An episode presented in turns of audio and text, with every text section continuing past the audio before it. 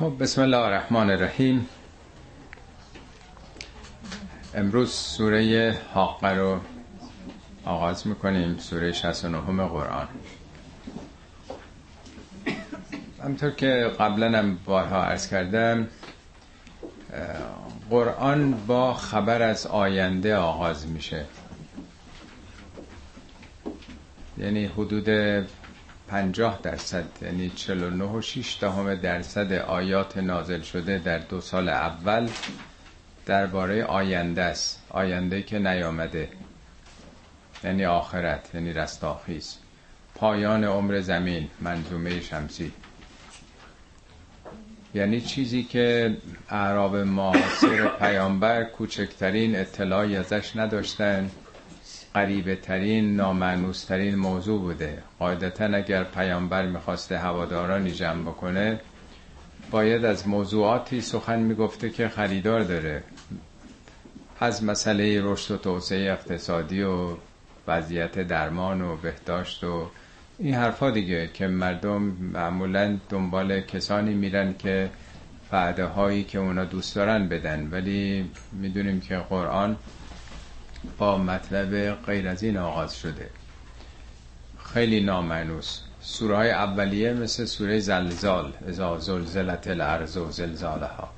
سوره قارعه القارعه و ملقارعه سوره تکویر سوره انفتار سوره های کوچیک قرآن در دو سال اول عمدتا درباره اون تحولات فیزیکی پایان عمر کره زمین و منظومه شمسی و شاید شاخه ای از کهکشان راه شیری باشه.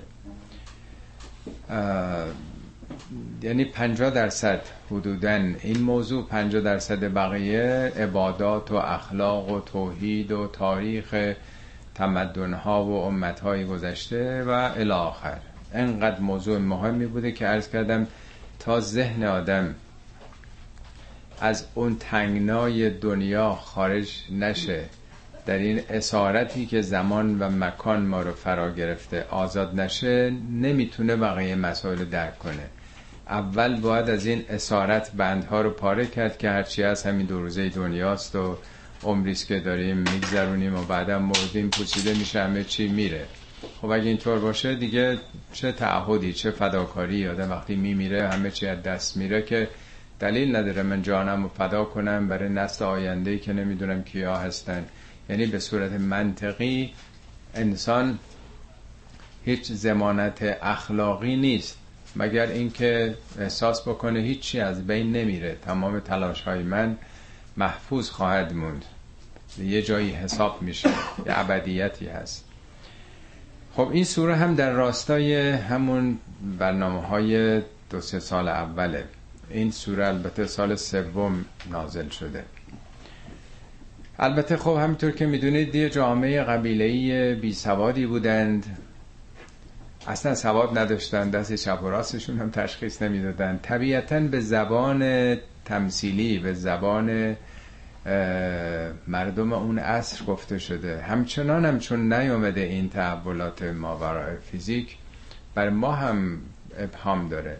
ولی خیلی ساده اشاره می‌کنه. نام سوره حاقه است.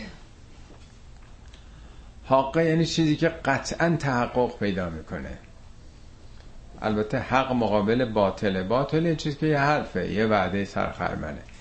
ولی حق یعنی چیزی که اساسیه واقعیت داره. الحاقم حالا از بقیه سوره خواهیم فهمید درباره تحقق یافتن عمل امروز ما برای فردای ابدیتمون. حالا یا نتایج عذاب آور دنیایی همینطور که بارها هم عرض کردم وقتی که درست زندگی نکنیم تغذیه خوبی نداشته باشیم گرفتار ناراحتی هایی میشیم دیگه مریض میشیم اینا عذاب عذاب یعنی ناراحتی کشیدن. یا تو همین دنیا در واقع گرفتار دستاورد عملمون میشیم. جوامع منقرض میشن. یا در بلند مدت در ابدیت. این حق یعنی تحقق یافتنه. مثل اینکه آدم در مدرسه یا تو دانشگاه سرگرم باشه وقت رو به بتالت بگذرونه. ولی زمان خودش یه قانون زمان داره میگذره. اون رفتاری که تو امروز داری نحوه درس خوندنت یه روز تحقق پیدا می‌کنه نتایجش. اگه خوب درس خونده باشی خب قبول میشی با درجات عالی میری پیشتی هم می‌گیری وارد کار و جامعه و زندگی میشی. وگرنه خب گرفتار به حال اون سرمایه که گذاشتی یا عمری که دادی بر حال رنج می‌کشی به جایی نرسیدی. این بهش میگن حاقه یعنی تحقق یافتن عملکرد شما. حالا اون موقع معاصرین پیامبر که این آیات بر اون آمده بت میپرستیدن. تمام زندگیشون وقف بت ها بوده. حتی بچه هاشون هم فدا می‌کردن در آستانه اون بت ها محصولات کشاورزیشون هم اونجا تقدیم می‌کردن. دنیای جهل و خرافات میگه این نوع زندگی عوارضی داره عواقبی داره. پیامبران منظر بودن یعنی هشدار دهنده اعلام خطر کننده این وضعیت خطرناکه. دامنتون می‌گیره. اینا باطله اینا خرافاته. دست دارید عوض بکنید. حالا سخن از این دامنگیر شدن انسان ها در طول تاریخه. سه تا آیه اول راجب همین واقعیت سخن میگه. الحاقت و ملحاقه و ما ادراک ملحاقه الفلام الحاقه مشخص مفسری میگن یعنی قیامت ابدیتی که عمل امروزتون سرنوشتتون رقم می‌زنه که تحقق پیدا خواهد کرد. ملحاقه یعنی چه تحقق یافتنی؟ و ما ادراک ملحاقه تو چی می‌دونی اصلا؟ یعنی چه عاملی می‌تونه موجب درک و فهم تو بشه که حاقه چیه؟ در قرآن 16 بار آمده جا میگه ما ادراک ما لیلت القدر. تو چه می‌دونی که شب قدر مکانیزمش چیه؟ ما ادراک ما یوم الفصل. اون روزی که جدایی از این دنیاست. یعنی وقتی که آدم اون دانش اولیه رو نداشته باشه طبیعتا نمی‌تونه. بارها هم عرض کردم بچه آدم می‌پرسه که نمی‌دونم اینترنت چیه؟ حالا دو سالشه سه سالشه. چطوری میشه بهش گفت؟ چه عاملی باعث میشه که تو بتونی اینو بفهمی؟ یعنی هنوز اون مقدمات درک و فهم یه مطلبی حاصل نشده. برای قابل درک نیست. 16 بار به پیامبر میگه که تو اصلا چه می‌تونی بفهمی؟ اصلا در حد درک و فهم تو نیست اون چی که مربوط به ماورای فیزیک هست ماورای طبیعی است خب تا اینجا این سه آیه اول اشاره به یک واقعیتی است که به صورت قطعی حتمی تحقق پیدا خواهد کرد. یا در دنیا دامن آدم رو می‌گیره یا در یک نظام ابدیت. بیشتر تو قرآن به معنای همین تحقق یافتن تو دنیاست. به خصوص تو دوران و هزاره های گذشته که عمل اقوامی دامنگیر شده برای اونها. حالا از آیه چهارم تا آیه دوازده یه نگاهی به تاریخه. پس اول درباره یه حقیقت تحقق یافتن اعمال انسان. بعد حالا میره تو تاریخ ببینه اونا که انکار کردن به چه سرنوشتی دوچار شده. کذبت ثمود و عاد بالقارعه.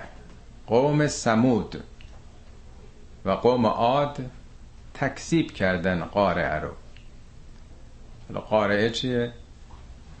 قارعه در زبان عربی به پتک پتکی که پتک سنگ رو خورد می‌کنه مقرع میگن. قارعه یعنی کوبنده.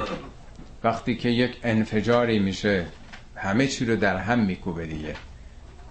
یعنی یکی از نامهای قیامت یه سورم به نام قارعه داریم. القارعه و ملقارعه و ما ادراک ملقارعه یوم تکون الناس کل فراش المبسوس. الی آخر اون سوره رو قبلا خوندیم دیگه.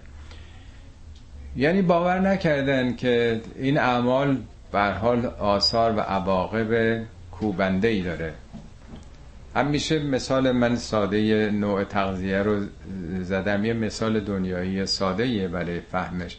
اگر آدم لاعبالیگری بخواد بکنه در به صلاح الگوی مصرفش نوع زندگیش تغذیهش خب میگم با این جور که تو داری غذا می‌خوری و بی به مواد قندی و چربی و اینا هستی یه مرتبه دیدی سکته کردی. یه مرتبه دوچار یه اتفاق ناگواری افتادی. سکته مغزی سکته اینا قاره است. ناگهان یه ضربه کوبنده ای بر انسان حادث میشه دیگه. حالا در یه مقیاس بالاتر ما تنها جسم که نیستیم. رفتارهای فرد یا جامعه هم یه روزی می‌رسه که دامن یه جامعه رو می‌گیره دیگه. حداقل تو مقیاس دنیای خودمون می‌بینیم این جنگ هایی که به وجود میاد. سرنوشتی که برای لیبی اتفاق افتاد برای عراق اتفاق افتاد. جای دیگه بالاخره اینا دامن یه ملت هایی رو می‌گیره دیگه. حالا در یه مقیاس بالاتر هم همینطوره دیگه.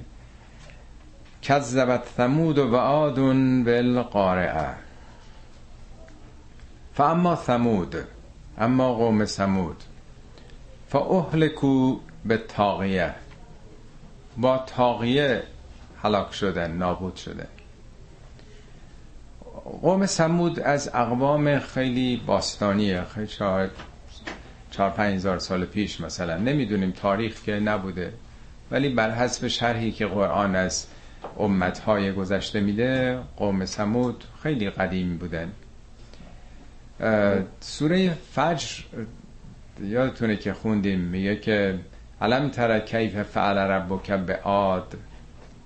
دیدی سرنوشت قوم عاد چی شد؟ ارم ذات الاماد و دنبالش و سمود الذین جاب و سخر بلواد قوم سمود که کوه رو حجاری می‌کردند کوه ها رو میتراشیدند در راهسازی یا کاخهاشون. اگر در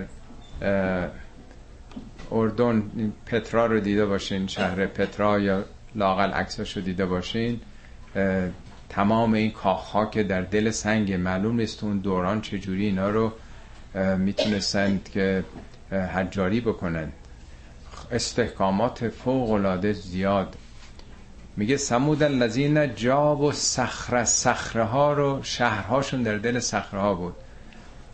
التي لم یخلق مثلها فی البلاد نمونه این در شهرها ساخته نشده بوده. خب اینا خیلی احساس قدرت می‌کردن. راجع به قوم سمود بارها در قرآن اشاره کرده. حالا نمی‌خوام وارد داستان این قوم بشم. میگه اینا با تاقیه هلاک شدن. تاقیه چیه؟ تاقیه رشته تقیانه بارها در قرآن میگه این قوم تقیان کردن. سوره شمس آیه 11 است. کذبت سمودو به تقواها. تقوا با تایی دست دار. قوم سمود با تقیانشون این حقایق رو تکذیب کردن. تقیان تاغوت هم از همون ریش است دیگه. تاغوت به دیکتاتورا مستبدا که هیچ قانونی رو نمی‌شناسن. مستبدن خودرأین تقیان هم مثل تقیان رودخانه که از مرزهای خودش خارج میشه از میره تو دشت همه جا رو آب می‌گیره دیگه.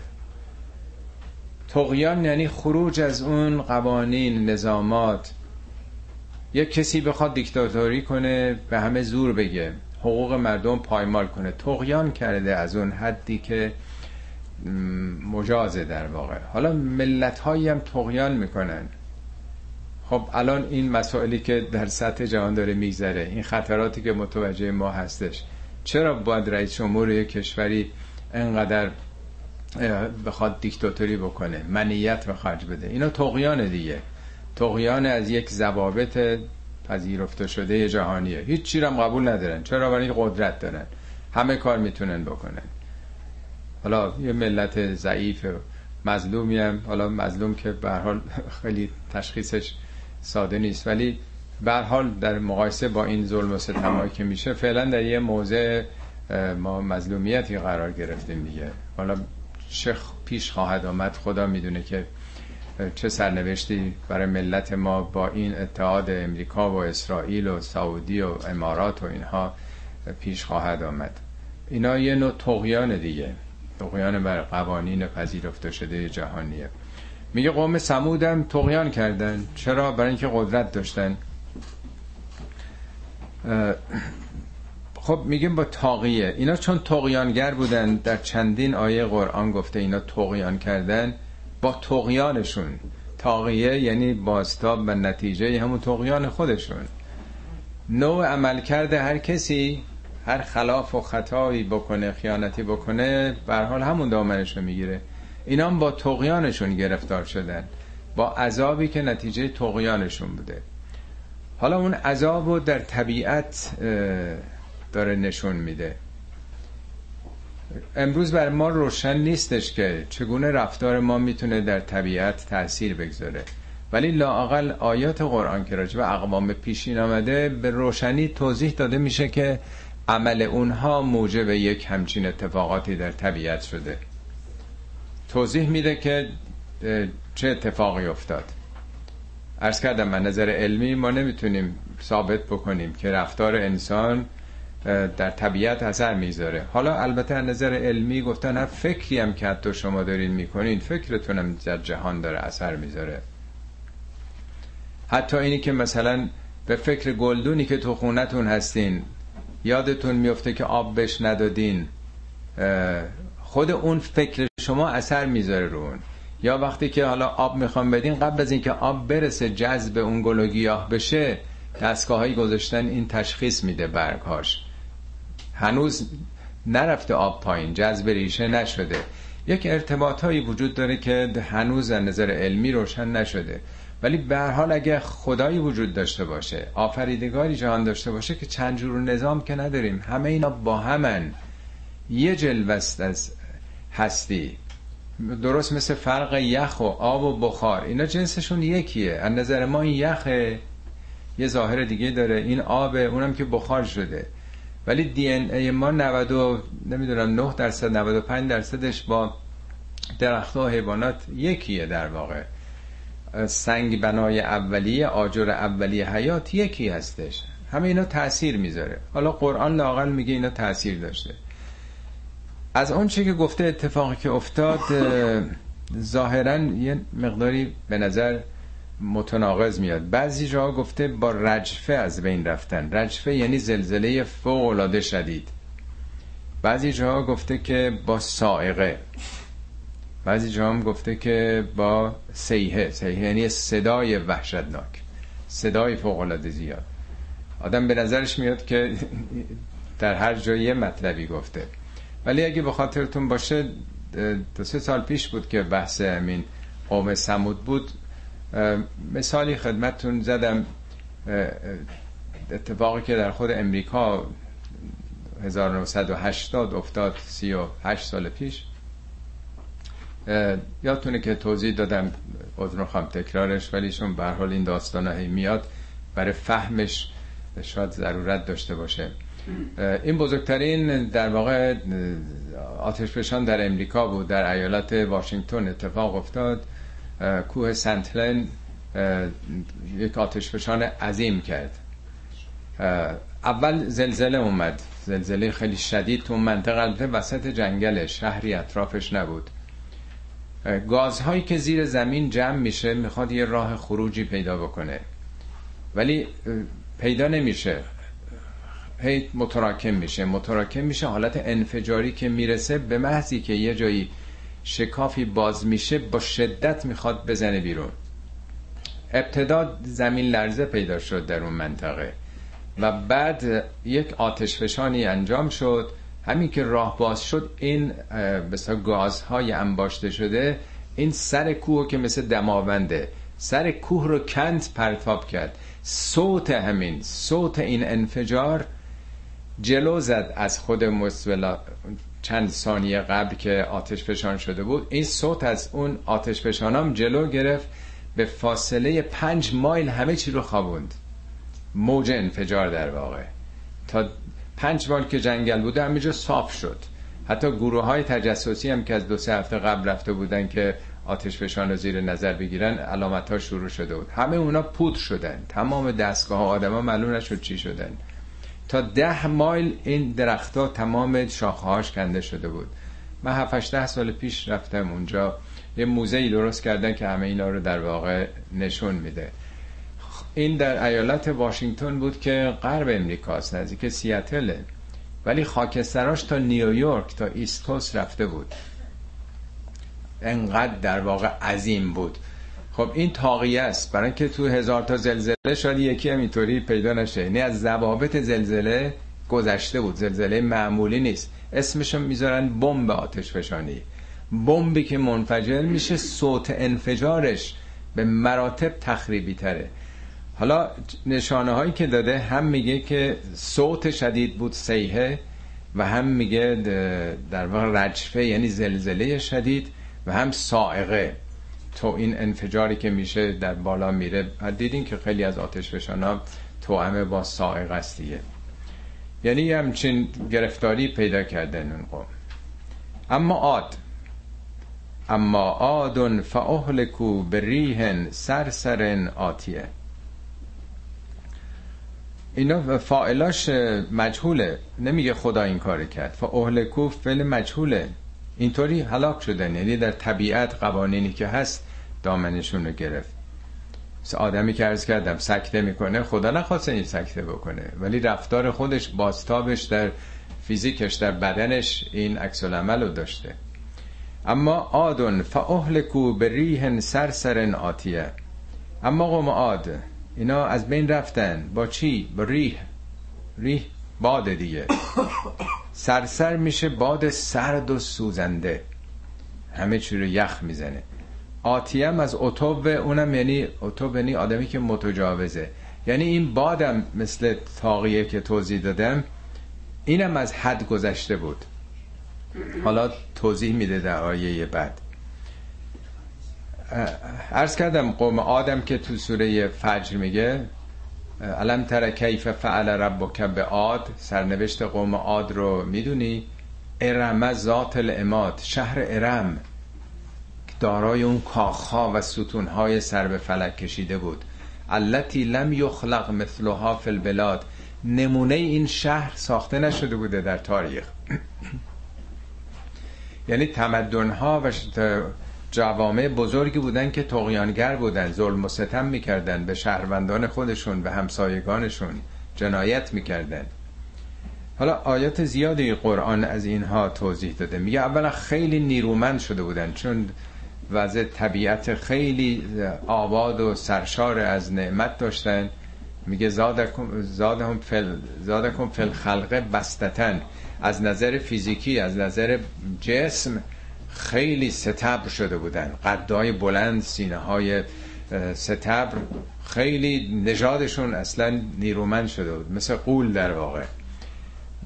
پیش خودشون هم می‌گفتن چه کسی از ما قدرت تر می‌تونه باشه؟ یعنی من اشد من ناقوتن. چه نیروی از ما قوتمندتره تو دنیا؟ خب اینا که نماد قدرت فیزیکی هستند. با چی نابود شدن؟ با یه باد. که هر چیزی رو بخوان به سستی تشبیه کنن میگن مثل باد سست در واقع.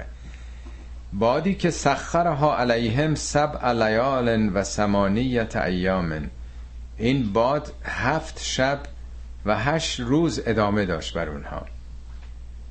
حسومن. حسوم یعنی در واقع ریشه کن کننده. وقتی یه باد سوزان و سردی بیاد دیگه چیزی باقی نمی‌ذاره. همه گیاهان و همه درخت و همه چی خشک میشن. اون مقام مثل امروز نبوده که امکانات گرمایشی باشه تو شهرها. وقتی پشت سر هم میاد دیگه چیکار می‌تونن بکنن؟ گرچه حتی امروز این طوفان هایی که میاد کاترینا و نمی‌دونم امثال اینها شهرهای پیشرفته امروزی در شهر فلوریدا یا شهرهای تگزاس خلیج در واقع جنوب امریکا خلیج مکزیک دیدین عکسش چجور اصلا یه شهر خالی از سکنه میشه شهرهای میلیونی. من 7 سال پیش بود که شدم کمتر بود. بعد از این طوفان رفتم هیوستون. اصلا حکومت نظامی بود شب. تمام این چیزا رو مال چیزای چراغ راهنمایی. همه اینو افتاده بود. تمام پمپ بنزینا سقفاش کنده شده بود. مردم باید تا 8 9 می‌رفتن خونه چون ناامنی بود. برق نبود. برق هم رفته بود مدت ها در همین زمان ما 5 سال 6 سال پیش بود تو هیوستون اونم تازه هیوستون هم در واقع فقط این باد یه مقداری خیلی دورم بود از مرکز به صلاح اون طوفان. خیلی در مثلا سواحل خلیج مکزیک نبود. یعنی در این روزگار هم از یه حدی بگذره می‌بینیم چه آسیب های شدیدی برای کشورهایی که کاملا مجهزن در برابر این اتفاقات. اونا که بیچاره هیچی نداشتن. شبیه این طوفان ها گهگاه در پاکستان و نه بنگلادش و این اتفاق میفته ده ها هزار نفر کشته میشن. خونها از بین میره چون اونا دفاع ندارن در برابر اینها. سخرها علیهم سبع لیال و سمانیت ایام حسوما. یعنی کاملا ریشکن کننده بود. فتر القوم فیها سرعا. همه اینا در واقع بیهوش افتاده بودن سرعا یعنی به خاک افتاده در واقع بیهوش شده. که انهم اعجاز و نخل خاویه. عین تنه های نخل که افتاده باشه به زمین. یعنی چون گفتم این آدم خیلی قول پیکری بودن. خاویه یعنی ریشه کنده شده باشه. طوفان آنچنان شدید باشه که نخل رو بکنه در حالی که نخل خیلی شاخ و برگ مثل درخت های معمولی نداره که در برابر باد خیلی در واقع بخواد تأثیر بپذیره. چون تنس رفته بالا اون بالاش هم یه چند تا شاخه بیشتر. نخل وقتی بیفته نشون میده چه طوفانی بوده. میگه اینا اینجوری افتاده بودن. فهل تلارهم من باقیه؟ آیا می‌بینی کسی از اونا باقی باشه؟ باقی مونده باشه. آیا باقی مانده از اونها هست؟ و جا فرعون و من قبله و المعتفکات بالخاطئه. فرعون دیگه فرائل تو تاریخ که معروف به قدرت بودن دیگه. جاعبه یعنی آوردن در واقع. جا یعنی آمدن ولی جاعبه میاد بالخاطئه یعنی مرتکب شدن. فرعون و اقوام قبل از فرعون. و معتفکات یعنی شهرهای زیر و رو شده. بیشتر اشاره تو قرآن به قوم لوته که میگه اون زلزله که آمد عالیه ها سافله ها بالای زمین به پایین رفت یعنی زیر و رو شد. به این حالت مثل سلایدینگ مانند یا زلزله میاد خیلی درهم می‌کنه قشر زمین رو. میگه اینا مرتکب ظلم و ستم شدن به بندگان دیگه. از مسیر انسانی خارج شدن. و رسول ربهم. نافرمانی کردن رسول پروردگارشون و فاخذهم اخذتن رابیه گرفتار شدن. اخذ یعنی گرفتار نمیگه خدا اونها رو گرفت. چی گرفت اونها رو؟ اخذتن رابیه رابیه از همون رباست. ربا افزایش پول دیگه نیست. ربای قدرت هم داریم. میگه شما تو سر کله هم می‌زنین رقابت می‌کنین ان تکون امتون هی اربا من امته. می‌خواین این گروه از اون گروه فوزون قدرت تر باشن. مواضع سیاسی قدرتاشون برتر باشه. مسئله که تو مملکت خود ما از دعواییست که چل سال شاهدیم همه به جون هم میفتن این همه هر کی آمده رو کار در واقع انداختن نفر بدی نفر بدی همش دعوای قدرته. این میشه ربای قدرت. زمینی هم که بلنده باشه میگن ربوه گرفتار چی شدن؟ گرفتار افزایش.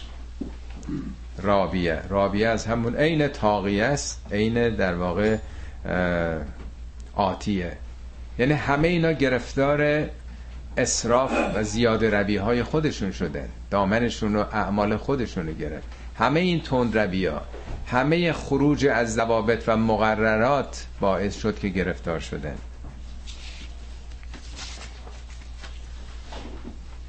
اشاره بعد به قوم نوح.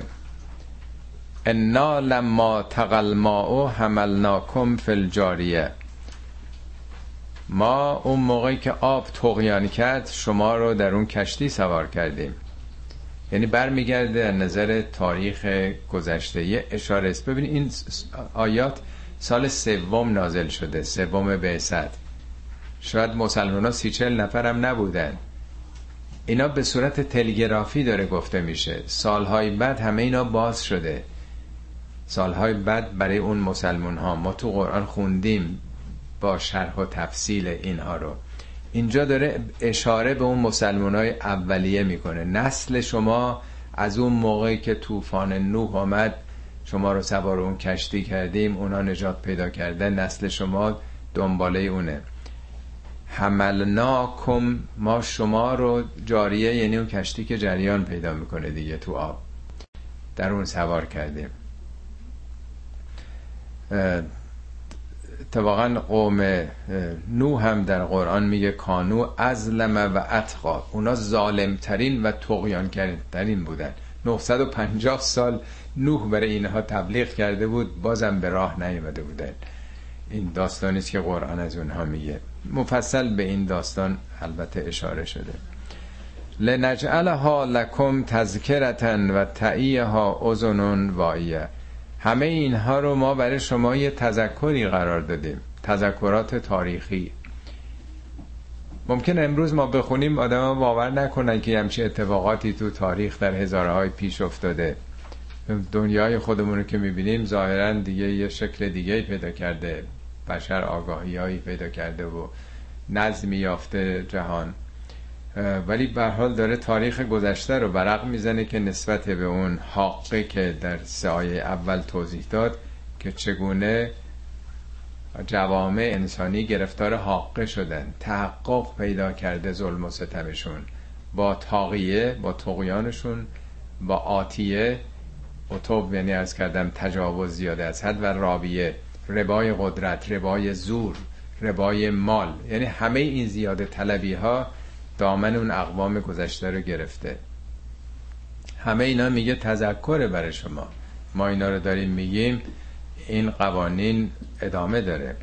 و تعیه ها ازنون واییه. این حرفا گفته میشه که گوش های شنوا بگیره این حرفا رو. تعیه ها و به ظرف میگن.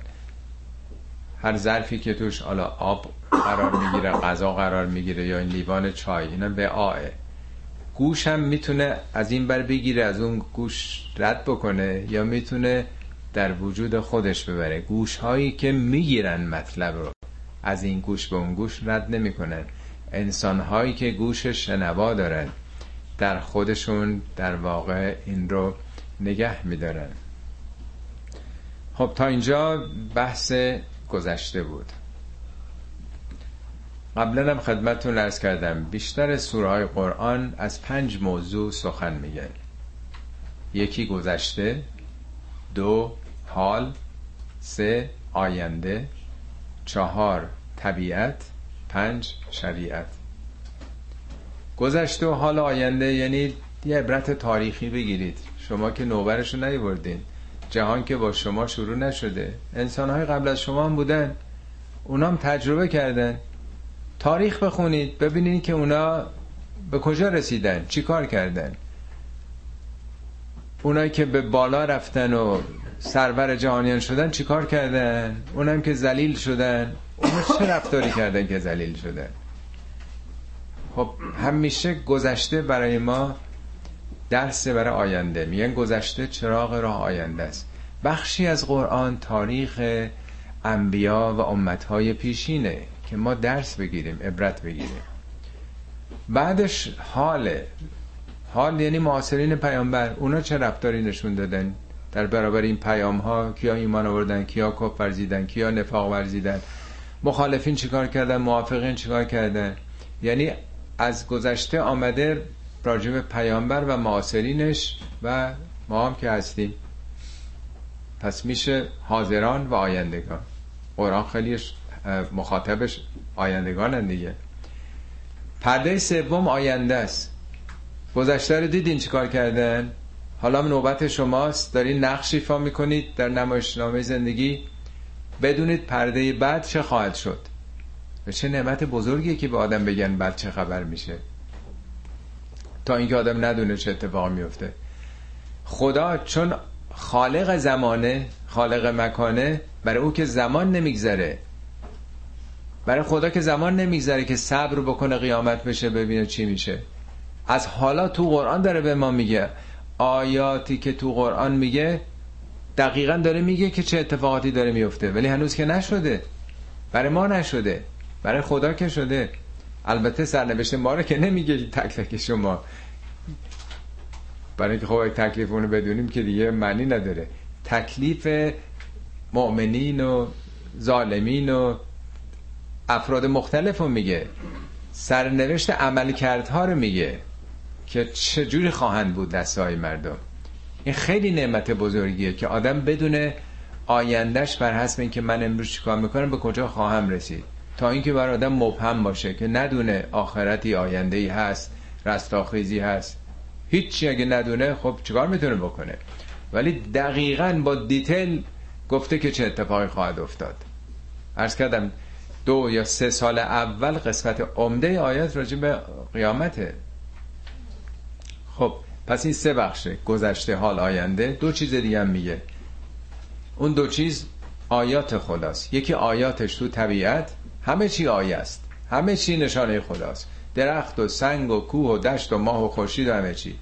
این یه آیه است. آیت تکبینی میگن در کون و مکان. یکم آیات تشریعی شریعت. آیات قرآن تورات انجیل هدایت ها اینا هم آیات خداست دیگه. پس سه تا مربوط به سرنوشت ماست. گذشته ما حال ما آینده ما. اون طرف خداست. خدا رو چگونه بشناسیم تو طبیعت تو کتابی که بهتون داده. حالا ما فصل تاریخ خوندیم. حالا راجع به آینده سخن میگه. البته به زبان تمثیله به زبان قابل فهم انسان هاست. و این اتفاق نیفتاده. فعضا نفخ فی السوره نفختون واحده وقتی که ناگهان در سور دمیده بشه اینا مجاز در واقع. کلمات واقعی نیست مجازیه. سور یعنی شیپور. تو سربازخونه وقتی سربازا رو بخوان جمع بکنن تو شیپور میدمن. شیپور مشق جمع مثلا. مدرسه هم زنگ می‌زنن دیگه نیست؟ علامت جمع شدن و متفرق شدن دیگه. شما حتما ساختمان های تاریخی اروپا رو دیدین چیزای قدیمیشون. همه جون بالاش مجسمه یکیست داره شیپور می‌زنه هم یهودی ها و هم مسیحی ها دمیدن در سور مثلا آفرینش پایان جهان رو میگن در شیپور دمیده میشه. آغاز حیات مجدد رو میگن در شیپور. هم تو تورات و انجیل هم هستش. ولی واقعا در شیپوری دمیده میشه یا ما جوری دیگه نمی‌تونیم بفهمیم. چون ما اینطوری عادت کردیم. خیلی وقتا این آیه مربوط به صور آمده توضیح خدمتون دادم. یه جلسه هم صحبتی تو این زمینه داشتم که چاپ هم شده اگه دیده باشید.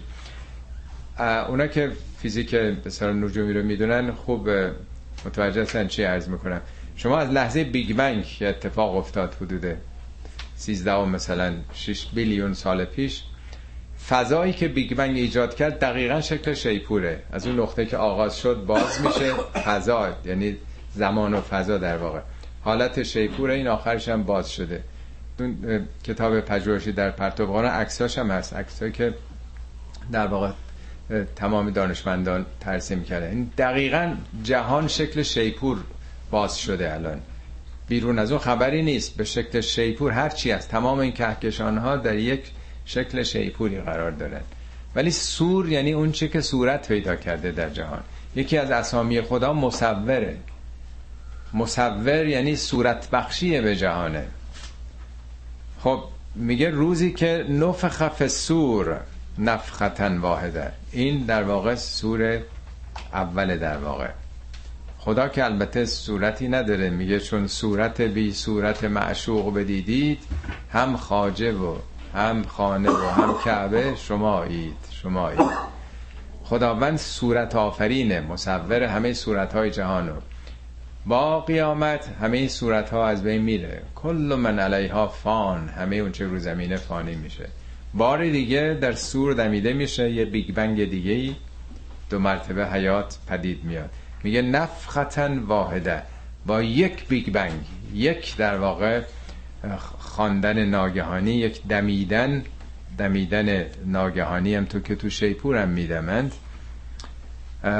پایان این زمینه. و حملت الارض و الجبال فدکتان دکتن واحده. زمین و کوها برداشته میشه. حملت یعنی حمل میشه. وقتی که در مقیاس کیهانی در این اتفاقات میفته خورشید در واقع به مرحله سوپرنوا می‌رسه دیگه بای و حال زمین. فدکتن دکتن واحده با یک ضربه متلاشی میشن کوها خیلی سورای کوچیک داشتیم اینا رو خوندیم دیگه. میگه مثل پودر میشن مثل سراب میشن. فیوم ازن وقعت الواقع. اون روزی است که واقعه اتفاق خواهد افتاد. واقعه که سوره هم به نام واقعه داریم. ازا وقعت الواقعه وقتی واقعه اتفاق بیفته لیس لوقعتها کاذبه که هیچ تکذیب کننده ای نیست برای این واقعه. یعنی صد درصد صادقه. چه اتفاقی میفته خافزتون رافعه. یک انقبازه و یک انبساط. بارها اینا رو توضیح دادم.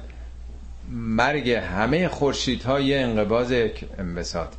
وقتی که هیدروژن درون خورشید تمام میشه که سوختش رو تشکیل میده درون به صلاح فعل و انفعالات هسته‌ای تبدیل به هلیوم وقتی میشه وقتی تمام بشه این سوخت جاذبه غلبه می‌کنه منقبض میشه بعد انکاسی که پوسته های بیرونی پیدا می‌کنن پف می‌کنه خورشید.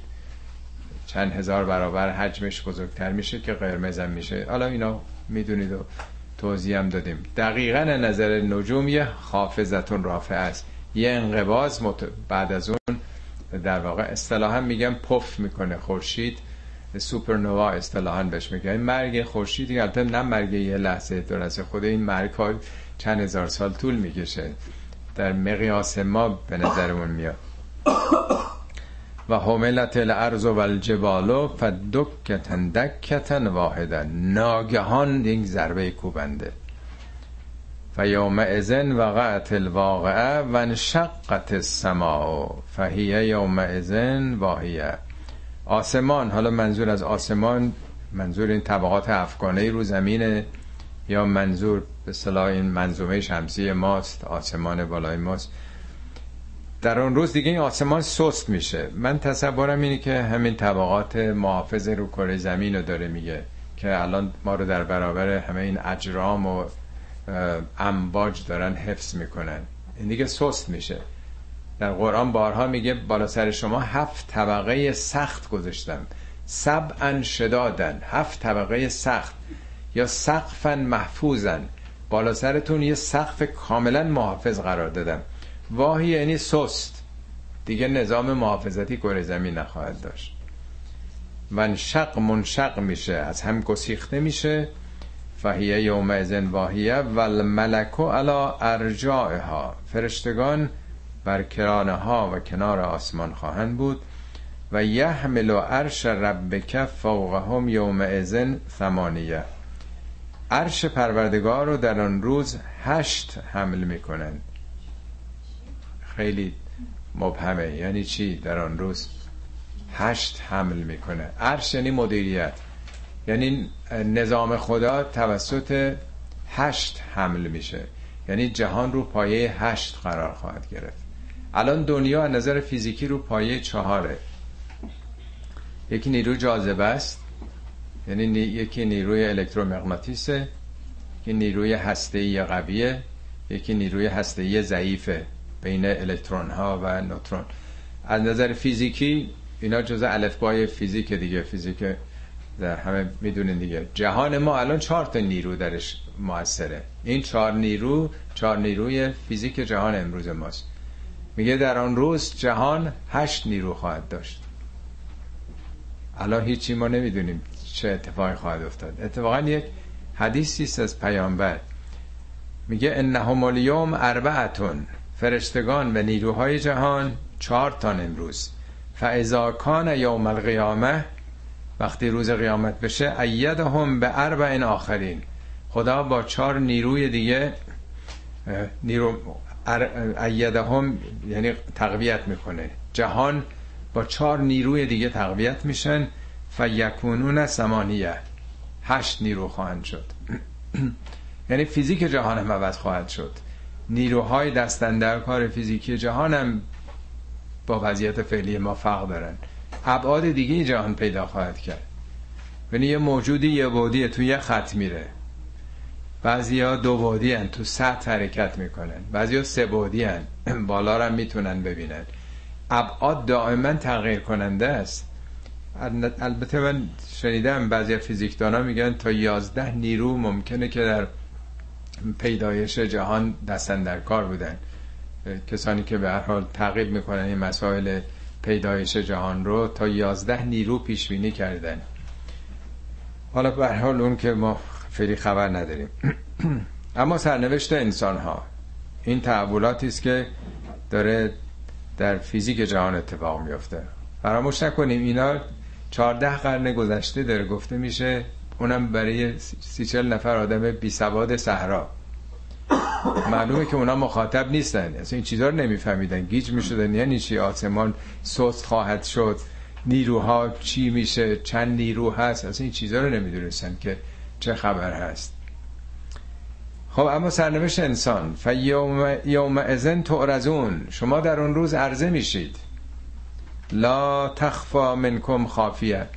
هیچ چی از شما مخفی نخواهد بود. درست مثل اینکه مدرسه تمام میشه هر کسی هر جور درس خونده عرضه میشن به جامعه دیگه. اون موقع که مدرسه می‌رفتیم می‌گفتن به ما می‌گفتن که شما باید خوب تعلیم و تربیت بگیرید. وقتی وارد جامعه میشین ما نمی‌دونستیم وارد جامعه شدن چجوریه یه روز خاصیه که وارد جامعه میشین. هیچ وقت ما ندیدیم که یه روزی مثلا بگن حالا وارد جامعه شدی. ولی همونه روزی که عرضه میشید یعنی تحصیلاتتون تمام شده. حالا وارد دنیای کار میشید عرضه میشید به بازار. بازار کار بازار زندگی ازدواج بکنید کار بگیرید. تا حالا دارین درس می‌خونید یه روزی عرضه میشید. حالا تو دنیا شما دارین تلاش می‌کنید عمل می‌کنید دارین درس می‌خونید. یه روزی حالا موقع هاروست دیگه باید محصولتون رو بدین دیگه. چی دستاوردتون چیه؟ چیکار کردید؟ اون روز هیچی مخفی نیست. هر کاری کردین تابلوه. هر کاری کردین تو مانیتور خدا هست. تو سلولای وجود خودتون هست. همه چی رو خودتون می‌فهمید. و بسر و کل یوم حدید. چشمتون امروز تیزه. میگه اقرا کتاب که بخون اعمال تو. کفا به نفس کل یوم ملائکه حسیبا. کافیه خودت حسابگر خودت باش. ببین چیکار کردی یوم به. خب یوم ازن تعرضون. لا تخفا منکم خافیه.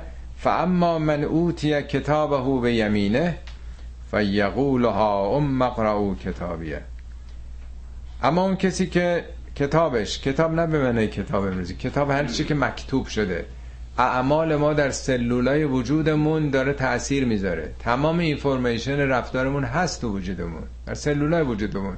نه خودمون مال پدرانمون هم هست. اینا یه دنیای ژنتیک امروز اینا رو برای ما خیلی روشن کردن دیگه. که هیچ چیزی هم بین نمیره.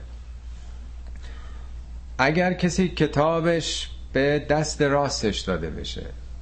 اینا عرض کردم به زبان قابل فهم ماست. یمین نماد خجستگیه. یعنی نامه عملش اعمال مثبتی اگر داشته باشه خلاصش اینه. ولی عرب 14 قرن پیش باید می‌فهمید که منظور چیه. به دست راست برای اونا راست نماد خجستگی بود چون نیروی آدم با دست راسته. یه چپ امروز هم نظر سیاسی یه معنای خاص خودشو داره دیگه. حزب چپه گروه های چپن. راست روی می‌کنه چپ روی می‌کنه. اینا یه اصطلاحات فرهنگیه در واقع. منظور اینه که اونایی که اعمالشون مثبت بوده باشه فیقول ها ام مقرعو کتابیه. فریاد می‌زنه. بیان بخونین کتاب منو. درست مثل که شاگرد اول شده باشه تو کنکور مثلا یه جایی راه میفته فریاد می‌زنه. حالا ما امروز یکی گل می‌زنن تو فوتبال راه میفتیم شعار همه میدن گل گل همه هیجان زده میشن. حالا این چقدر اهمیت داره؟ یه گل این همش بازیه دیگه. ولی یه وقت سرنوشت آدمه. این طرف گل زده واقعا در آخرت. یعنی گل آورده در واقع. زندگیش در واقع. گلستانه. خب معلومه که همه جا می‌خواد را بیفته. بیان ببینید. انی زنن تو انی ملاق نصابیه من می‌دونستم یه روز به ملاقات عملا می‌رسم به حسابم می‌رسم انی زنن تو. زن به معنای هم شک اومده در قرآن و هم یقینه در واقع. یعنی من اینو یقین اونطوری که آدم به چشم دیده باشه که خب آینده رو نداره. ولی یعنی من چنین چیزی رو باور کرده بودم. احتمال می‌دادم دروغ نباشه. باور داشتم. انی انشن تاکید ملاقه یعنی ملاقات کننده یعنی دیدار کننده حسابیه به حسابم خواهم رسید. می‌دونستم که این تلاش ها این محرومیت ها بی جهت نیست. یاد فرماشت حضرت علی از تو نشو براغه. راجع به کسانی که تو دنیا این سختی ها رو اینا رو تحمل می‌کنن. در راه حق. میگه صبر و ایامن قصیرتن یه چند روز دنیا دورز دنیا رو صبر کردن تحمل کردن. اعقبت هم راحتن طویلتن یک راحت طولانی ابدی پیدا کردن. تجارتن مربحتن عجب تجارت پرسودی یسرها لهم ربهم. پروردگارشون چه تجارت پرسودی؟ یه دو روز دنیا رو تو تحمل بکن. یه بینهایت مزد بگیر. مزد یعنی مزد عمل خودتون. ارادت هم دنیا فلم یریدوها. دنیا دنبالشون رفت. اینا نچسبیدن به دنیا. یعنی نبود که بی ارزه بودن دستشون نمی‌رسید. چرا؟ آدمایی بودن که اگه می‌خواستن می‌تونستن خیلی جاها برن ببندن خودشونو. دنیا اینا رو خواست. اینا نخواستن دنیا رو. دنیا اسیرشون خواست بکنه. حتی با دادن جانشون از اسارت دنیا خودشون رو خلاص کردن یعنی پست و مقام و امکانات همه چی در اختیارشون بود این آدم ها. ولی اینا نخواستن اسیر دنیا بشن. میگه عجب تجارت پرسود اینا کردن. آدم به قول امریکا دو دلار بده دو میلیون دلار مثلا. ببره سود ببره. خیلی پرسوده دی حالا دو میلیون که چیزی نیست. دیگه ابدیته که بینهایته. فهو فی عیشت رادیه او در یک زندگی سرشار از رضایت خواهد بود. فی جنت عالیه. در بهشتی خیلی بالا بالا عالیه. یعنی خیلی بلند مرتبه. قطوفها دانیه. قطوف نم قطف قطف یعنی چیدن میوه. از کردم مثل در واقع برداشت محصول دیگه هاروست اون است که تو باغداری یا کشاورزی مثلا می‌کنن. قطوفه ها دانیه. یعنی اون میوه و خوشه های چیده شده در دسترسه. این برای فهم باز ماست. غیر از این که نمیشه آدم بفهمه. یعنی تو زندگی چی کاشتی تو؟ سرمایه عمرت صرف تولید چه چیزی شده؟ حالا داری برداشت می‌کنی. حالا برداشت محصول درو داری می‌کنی. این محصول کجاست؟ آیا دوره؟ نه نزدیکه. تو وجودته. در اختیار خودته. دستاوردت نزدیکه. به یه وقت هست که محصول میگن کشاورزی کجا شده؟ حالا اون باید بری مثلا از کجا بگیری فرستاده شده فلان ایالت برو از اونجا مثلا بگیر. نه این چون یه چیز وجودیه. عمل کرده انسان در واقع همون محصول وجودشه دیگه. کلو بشربو هنیئا بخورید و بیاشامید. اینا هم باز برای فهم ماست. نه خوردن نه آشامیدن به همین غذاهای عادی که خلاصه نمیشه دیگه. اینا چقدر تو عرفان در این زمینه ها سخن گفتند. چند خوردی چرب و شیرین از تعام امتحان کن چند روزی در سیام اصلا خوردن ها به معانی دیگه ای هستش. یعنی بهرهمندی بکنید لذت ببرید. همونطور که کسی از کردم درس خونده و عالی ترین درجه شد دکترا رو گرفته و صاحب تخصصی هست حالا دیگه می‌خوره دیگه. نتیجه کارش رو بهترین پوزیشن رو می‌تونه بگیره و با احترام و اکرام کامل و بهره های فراوان به خاطر تلاشی که در مدت تحصیلاتش کرده. اونا برای فهم ما گفته میشه. کلو وشربو ان هنی یعنی گواراتون باد. به ما اسلفتم فی ایام الخالیه. به خاطر اونچه که در روزگاری که تخلیه کردید خالی کردید. ما وقتی که میریم خالی می‌کنیم دیگه. خونمون رو ترک می‌کنیم. نمایش زندگی رو ترک می‌کنیم. دیگه میریم از دنیا دیگه. تخلیه کردیم. اونچه که فعلا نصیبتون شده به خاطر اون چیزه از سلف. سلف چیه؟ یعنی گذشته دیگه. سلف خری تو ایران را که کار کشاورزی هن سلف خری یعنی اول بهار درخت های این باغ رو نگاه می‌کنن.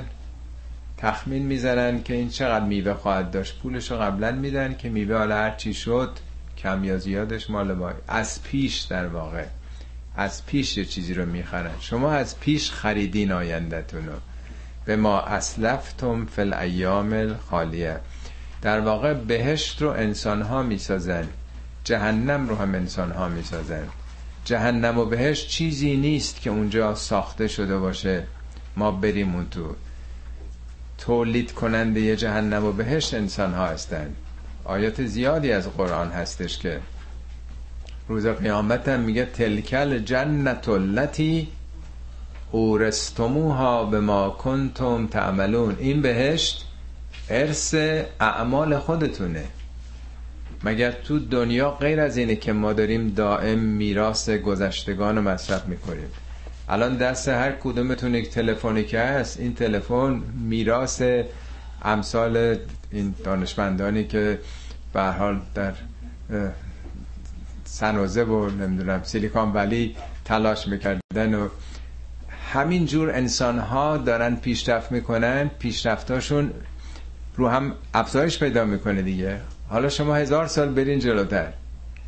دستاورد علمی و دستاورد صنعت بشر وقتی یه کسی اختراع می‌کنه یه کشفی می‌کنه به همه می‌رسه دیگه نیست؟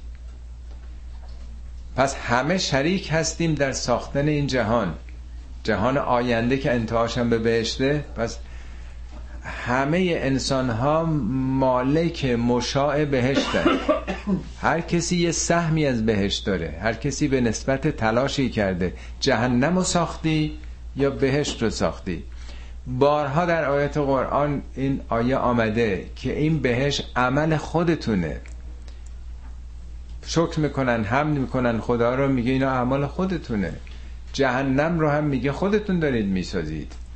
انسان ها او رو هم پدید میارن پس دو چیز ما داریم می‌سازیم انسانیت بهشت و جهنم و مالک در واقع می‌تونیم مشاه هر کدومش هم باشیم دیگه. این که میگه اینجا شما حالا جزو سهامداران بهشت هستید. حالا دیگه هر چی می‌خوان در هر در حدی که توانایی پیدا کردید مگه امروز غیر از اینه؟ این همه امکانات الکترونیک هست. آیا همه می‌تونیم استفاده بکنیم؟ اینترنت همه دارن. این تلفن ها رو این موبایل ها رو این بچه ها ببینین چقدر ده برابر ما می‌تونن ازش استفاده کنن. دانشش رو پیدا کردن. پس هر کسی هر چقدر دانش پیدا کرده باشه به همون مقدار بهرهمند میشه از اون بهشتی که پدید آمده. دنیای امروز رو اگر بهشت فرض بکنیم آدمایی که آگاهی بیشتر دارن دارن بیشتر بهره می‌برن. هرچی کمتر کمتر. اگر دارم اصلا سواد نداشته باشه هیچ استفاده نمی‌کنه و زجر می‌کشه عذاب می‌کشه از اینکه نمی‌تونه بهرهمند بشه. انشالله که خداوند بهره شما رو از میراث های جهانی که دارن انسان ها پدید میارن هرچی بیشتر بکنه. جزو کسانی باشین که کلو وشربو هنیان به ما اسلفتم فی الایام الخالیه باشین. انشاءالله دنباله سوره رو در دفعه بعد که دو هفته آینده خواهد شد. بسم الله الرحمن الرحیم. دومین جلسه بررسی آیات سوره حاقه از آیه 25 خب به خاطر دارین که ابتدای این سوره سه آیه اولش طرح مسئله الحاقه بود اونچه که تحقق پیدا می‌کنه. حادثه عظیم و فوقلادهی که در پایان جهان رخ میده. و بعد از آیه چهار تا دوازده وارد بحث تاریخ میشه. درباره قوم عاد، قوم سمود، فرعون و اقوامی که انکار کردند که نتایج عملشون تحقق پیدا می‌کنه. اعمال تباه ظلم و ستم آثارش تحقق پیدا می‌کنه. حاقه یعنی همون تحقق پیدا کردن آثار عمل انسان در قیامت. و بعد آیه در واقع سیزده به بعد وارد بحث آینده میشه. یعنی مسئله آخرت و رستاخیز. توضیح در جلسه قبل دادم قرآن پنج بخش بارها تکرار کردم. گذشته تاریخ گذشته امتها و انبیاء گذشته و تجربه بشر در طول تاریخ از آدم تا پیامبر ما. این گذشته است و بعد آینده. سرنوشت بعدی. گرچه اتفاق نیفتاده ولی قرآن به زبان تمثیل به زبان مجاز استعاره بیان می‌کنه برای ما. یه تصاویری نشون میده به ما که سرنوشت ها این چنین رقم می‌خوره. خب این وسط هم زمان حال زمان حاضر. زمان پیامبر یا زمان ما که چه وضعیتی خواهیم داشت. پس گذشته حال آینده این سه بخش اصلی قرآنه دو بخش دیگه راجع به نشانه های خداست که عنوان آیات روش هست.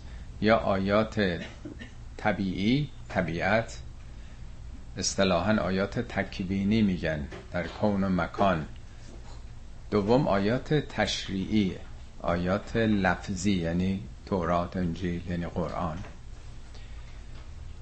خب بخش اول سوره راجع به همین موضوع تحقق تاریخیه. میره تو تاریخ گذشته بعد حالا آینده رو توضیح میده. که جفته گذشته بحث آینده رو آغاز کردیم. امروز دنباله اون بحثه. و در بخش آخر سوره هم قسمت چهارمش یک سلسله حقایقی راجع به عبرتگیری در زمان حاله. خب آخرین هایی که دفعه گذشته خوندیم درباره کسانی بود که نامه عملشون به دست راستشون داده میشه. البته نه نامه وجود داره که مکتوب باشه مثل نامه های امروز نه دست راست و چپی معنی داره. اینا حالت سمبولیک داره حالت مجازیه. نامه عمل یعنی چی؟ حداقل در کشورهای پیشرفته برای ما یه مقداری تبیین شده روشن شده. شما الان اگر بخواید در جوامع پیشرفته یه وامی بگیرید در واقع کردیتتون رو اول ران می‌کنن. باید در واقع کردیت اسکورتون روشن باشه که چه نمره ای دارید نامه عملتون چگونه است. و در واقع کردیت هیستوری در واقع در گذشته چیکار کردین؟ بیل های بانکیتون آب و برق و نمی‌دونم قسط خانه رو به موقع دادین یا ندادین؟ چقدر بدهی دارید؟ چون جامعه جامعه سرمایه‌داریه صرفا از زاویه مناسبات مالی انسانها رو ارزیابی می‌کنه.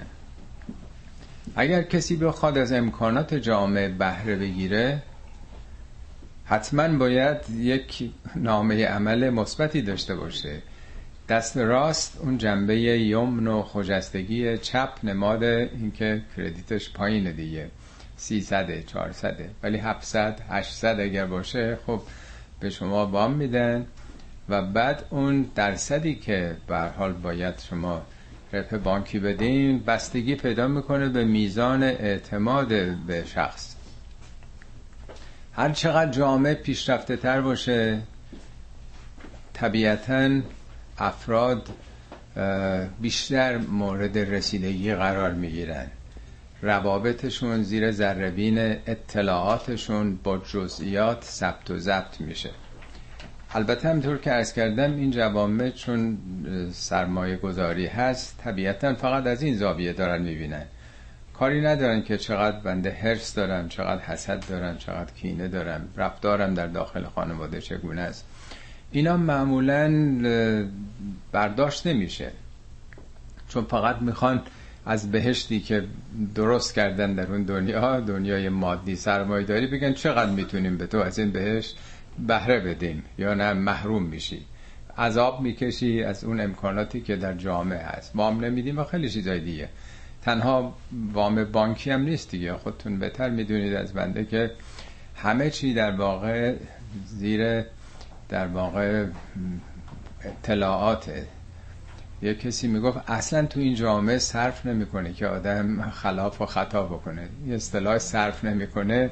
یعنی واقعا اگر کسی می‌خواد که به نفش باشه باید واقعا صادقانه و درست عمل بکنه. هر جا پای کج بذاره چوبشو می‌خوره. جامعه به گونه ای تنظیم شده که اطلاعات در واقع ثبت و ضبط میشه. حالا در بعضی از کشورها ممکن رئیس بانک مرکزی هم پولا رو بانک مرکزی که اصل و اساس در واقع ثروته فرار بکنه بره کانادا و اون دفعه مرز کردن. هیچ چیز ثبت و ضبط نمیشه. چرا الان انقدر مبارزه داره میشه برای عضویت ایران در اون سازمان بین المللی پولشویی. چون نمی‌خوان آشکار بشه. دیدی چه مخالفت هایی دارن می‌کنن نباید آشکار بشه. نامه عمل یعنی همین. دفعه گذشته در واقع این بحثی بود که کسانی که نامه عملشون به دست راست داده میشه یعنی در آخرت یک کردیت بالایی دارند بعدم راه میفته فریاد می‌زنه که من می‌دونستم که به نتیجه عملم می‌رسم. ها اون مقرعو کتابیه. بیام بخونین نام عمل منو ببینین در واقع درجاتی که بهش رسیدم تا اینجا رو خوندیم. این دفعه دیگه بخش دومشه و اما من اوتی کتابه به شمالهی اما کسی که در واقع این کردیت اسکورش این نامه عملش به دست چپش داده بشه. چپ و راست یه اصطلاحی است که تو قرآن وجود داره. در سیاست میگن این خیلی چپه حالا اون موقع مارکس کسانی که عقاید مارکسیستی داشتن می‌گفتن چپ. تو دنیا این معمول دیگه. یا از اون طرف و اینا راستگرا هستن. امروز یه معنای خاص داره ولی در قرآن اصحاب الیمین یا اصحاب شمال اینا معنای در واقع یمین یعنی یمن و خجستگی و خوبی و برکت. از اون طرف یعنی شومی و در واقع ظلم و ستم و آثار اون. چیزی به کسی داده نمیشه نامه ای به دست چپ یا راستش. اینا برای فهم ماست. چون این امور قابل تجسم نیست. نمی‌دونیم که چگونه بیان بشه؟ چیزی که توده های مردم می‌فهمن باید به اون زبان گفته بشه. و اما من اوتی کتابه به شمالهی فیقول یا لیتنی لم اوت کتابیه میگه ای کاش این کردیتم و این نام عمل رو نمی‌دیدم. به من داده نمی‌شد. کاش که نمی‌دونستم. میگن الخائنو خائف دیگه. در واقع دوست داره که همه چی تمام می‌شد. دوست داره که همه چی پنهان می بود مثل دنیا که هیچ وقت دزدی ها آثار سو استفاده ها راندخاری ها اینا معلوم نمیشه. لاقل تصور می‌کنن معلوم نمیشه. آخرت هم میگه کاشکی به من داده نمی‌شد. ولم ادر ما حسابیه. کاشکی که نمیفهمیدم حسابم چیه. اصلا چون آدم بالاخره یه فطرتی داره یه وجدان درونی داره هر چقدرم پوشیده باشه اون رو خودش که نمی‌تونه خودش رو فریب بده. میگه ان الانسان علی نفسهی بصیره ولو القا معاذیره. انسان خودش بر نفس خودش بسیر آگاه هر چقدر بخواد بهانه بیاره عذر بتراشه بنابراین اونجا دیگه واقعیت رخ نشون میده. میگه کاشکی نمی‌دونستم. در سوره نبیاتونه خونده میگه نهم کانو لا یرجون حسابن. اینا اصلا باوری نداشتن در دنیا که حساب و کتابی هست. و کذبو به آیاتنا کذابن. همش رو تکذیب می‌کردن. در حالی که کل شیء خداوند همه چی رو کل شیء احسیناه و کتابن. همه چی مکتوب شده. همه چی به شمارش و عدد آمده. همه چی ثبت و ضبط شده. در سوره نور راجب کسانی که انکار می‌کنند خیلی جالبه. میگه اعمال اینا چگونه است؟ اعمالهم که سرابن تلاش های دنیاییشون مثل سرابه. اینا که واقعیت نداره. قدرت و شهرت و شهوت و اینا که جایی نداره تو جهان. که سرابن بقیتن مثل یک بیابان یک کویر داغ و سوزان. دیدین تو کویرها سراب. به وجود میاد دیگه. از دور آدم می‌بینه. یحسبه زمانو ماان آدم تشنه احساس می‌کنه که آبه. میره به سمتش. با تمام وجود داره میره به سمت اون. میگه حتی ازار جاها وقتی می‌رسه لم یجد تو شیئن میگه هیچی نیست. یعنی می‌خواد بگه تمام آمال و اهداف دنیایی سرابن اینا. تو احساس می‌کنی که حالا به این قدرت برسی به این مقام برسی. خودمون لاقل تجربه کردیم. آدم خیلی ایدال هایی تو زندگی داره. حالا از بچگی اگه دوچرخه بخرم اگه مثلا ماشین بخرم چقدر آرزو و ایده وقتی می‌رسه می‌بینی نه این نیست. باز هی می‌خواد بره جلو در. اگه صاحب خونه بشن وقتی میشه اگه خونه بزرگتر باشه تعداد اتاقاش بشه اگه ویلا داشته باشم اگه هر چی میره جلو آدم باز می‌بینه که نه اینا چیزی نیست. باز ادامه میده. همش سرابه. میگه اینا که واقعیت نداره اینا اعتباریه اینا تو ذهن شماست. این رئیس من یه پله رفتم بالاتر مثل ارتش همین که یه ستاره بیاد یه قپه بیاد این طرف دیگه می‌خواد عرش رو سهی بکنه.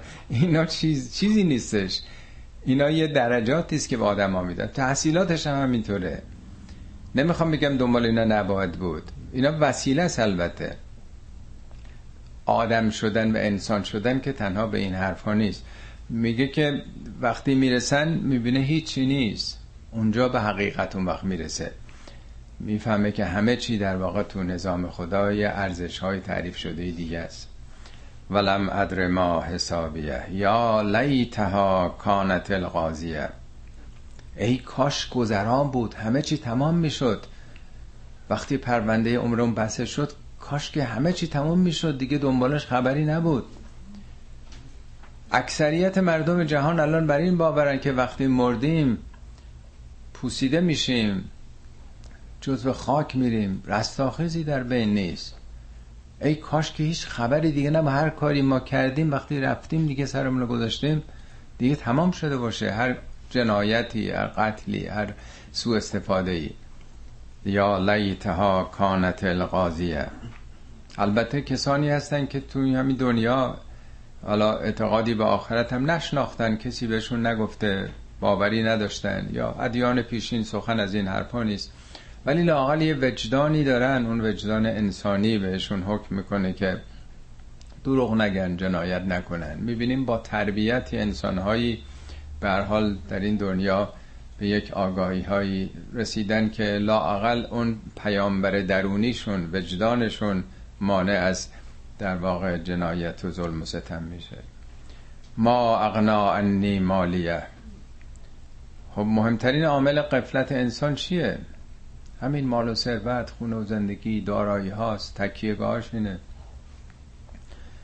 مال من منو بینیاز نکرد. من فکر می‌کردم هر چی مال بیشتر داشته باشم حسابای بانکیم بالاتر باشه خونه زندگی اینا پشتوانه های زندگی منن اینا هوای منو دارن در هر مصیبتی در روزگار. ولی وقتی که آدم به بنبست می‌رسه تو همین دنیا وقتی که یه مشکلی برمیخوره می‌بینه چی مال چیکار می‌تونه بکنه بر آدم؟ حلک انی سلطانیه. سلطان اون تسلطه. اون قدرت تسلطی که حالا بر دیگران داره قدرت داره. حتی ما بر جسم خودمون وقتی که سالمیم وقتی جوانیم تسلط داریم دیگه. یا تسلط بر خانواده همسر و فرزند و میگه اون چیزایی که من خودم رو برتر می‌دیدم تسلط داشتم همه اینا دست رفته. آدم یه آلزایمر می‌گیره اصلا دیگه هیچی براش نیست دیگه. وقتی که آدم مغزش فکرش دچار اشکال پیدا کرد. یا یه بیماری می‌گیره بیماری های لاعلاج. دیگه به خودش هم تسلط نداره. به اندام خودش دست و پا حتی فکر خودش. چشممون گوشمون همه چی اینا آریه است همه اینا موقته.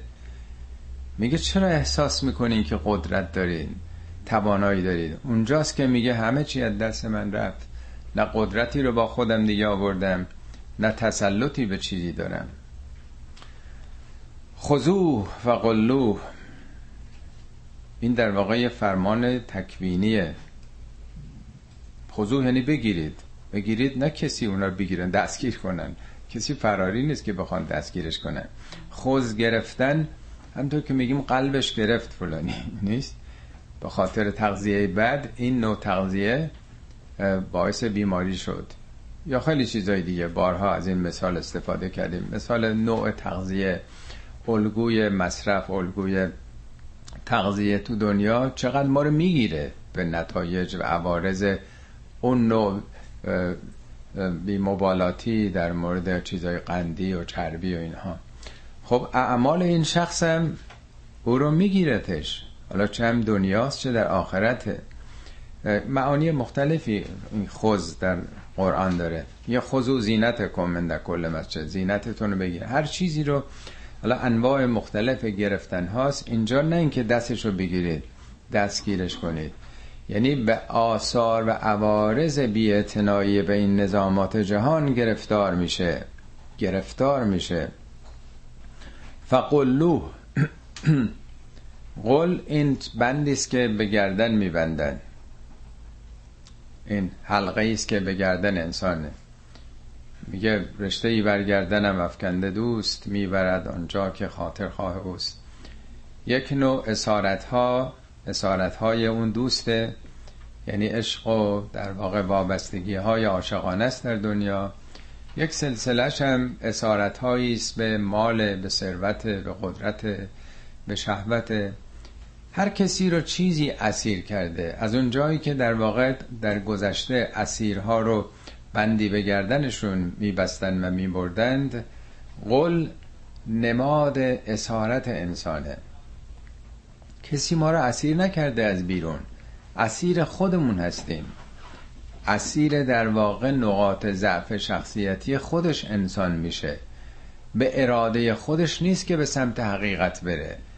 اسیر مال درآمد اسیر زندگیه حتی ممکنه اسیر چیزای خوب آدم بشه. اسیر خانواده است.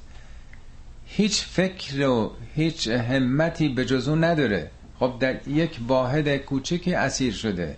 انسان که به دنیا نیامده که فقط خورد و خوراک و در واقع در یک کانون محدود خانوادگی. وظایفی در برابر دیگران همسایش هم شهریاش هم محلش هم وطنانش هم نوعانش هم داره. اسیر حتی ممکنه که کارش بشه ورکهالیک بشه. هیچی برای اون نبینه. صبح بیدار میشه میره اداره شبم برمیگرده نیم ساعت یا ساعت تلویزیون ببینه بخوابه. خوابم خواب کار رو می‌بینه خواب اداره رو می‌بینه. روزای ویکندشم تفریحشم باز می‌بینیم که با هموناست و پیرامون کاره. یا اونا رو هم صرف می‌کنه باز برای درآمد بیشتر. یه نوع اسارته. هر چیزی می‌تونه اسیر بکنه آدم رو. این خود نیست. چیزای دیگه من دارم. حتی مسائل علمی. حتی مسائل تحقیقاتی همه اینا خوبه خانواده خوبه کار خوبه همه اینا لازمه. ولی اسیر نباید شد. اینجا در واقع داره میگه او به خاطر اسارتش اینی که مثل کپ دادم سرش رو زیر برف بکنه فکر کنه که زندگی فقط همین هستش. این در واقع همطور که عرض کردم اینها جنبه تمثیلی داره. در قرآن میگه که سوره یاسین که همه می‌خونین میگه انا جعلنا فی اعناقهم اقلالا ما به گردنهای اینا قلهایی انداختیم. انا جعلنا فی اعناقهم اقلالا فهیه الازغان. تا چونهشون هم گرفته. یعنی این قوله که پهناش زیاده طرف نمی‌تونه بیاره پایین جلوش هم ببینه. این ور اونور هم نمی‌تونه ببینه. یعنی مثل اسب اساری. دیدین قدیم آب می‌خواستن بگشن اسب و چشمش هم میبستن روی خط بره بیاد. یعنی این اسارت تو زندگی مثل اینکه یه, یه قولی به گردنش هست جلو پاش هم نمی‌بینه وابسته است. یا در جای شبیه این آیت دیگه قرآن مرتب در واقع این قل رو میاره. خود قل از قل میاد. قل یعنی اون میگن آبی که تو مزرعه میره همه جا رو می‌گیره. بعد خفه می‌کنه باخچه رو. قل میگن کینه است حرس حسادتی که وجود شما رو می‌گیره. حالا اقلال یعنی این چیزاست که تو رو وابسته کرد. تو خودت نیستی. حرس و حسادت و بدخواهی یا بدبینی ها وجودت رو در واقع گرفته. در بهشت میگه که وصفی که برای بهشتیان هست میگن و نزعنا فی من یا فی صدورهم من قلن. ریشه تمام این قلها رو از سینه هاشون کندیم. اخوانن علا سرر متقابلین. برادروار مقابل هم نشستن. دیگه کینه ندارن. نه پشت به هم نه با هم قهر. میگه همینطور که تو دنیا اینا ریشه تمام این شجره بدخواهی ها رو کنده بودن.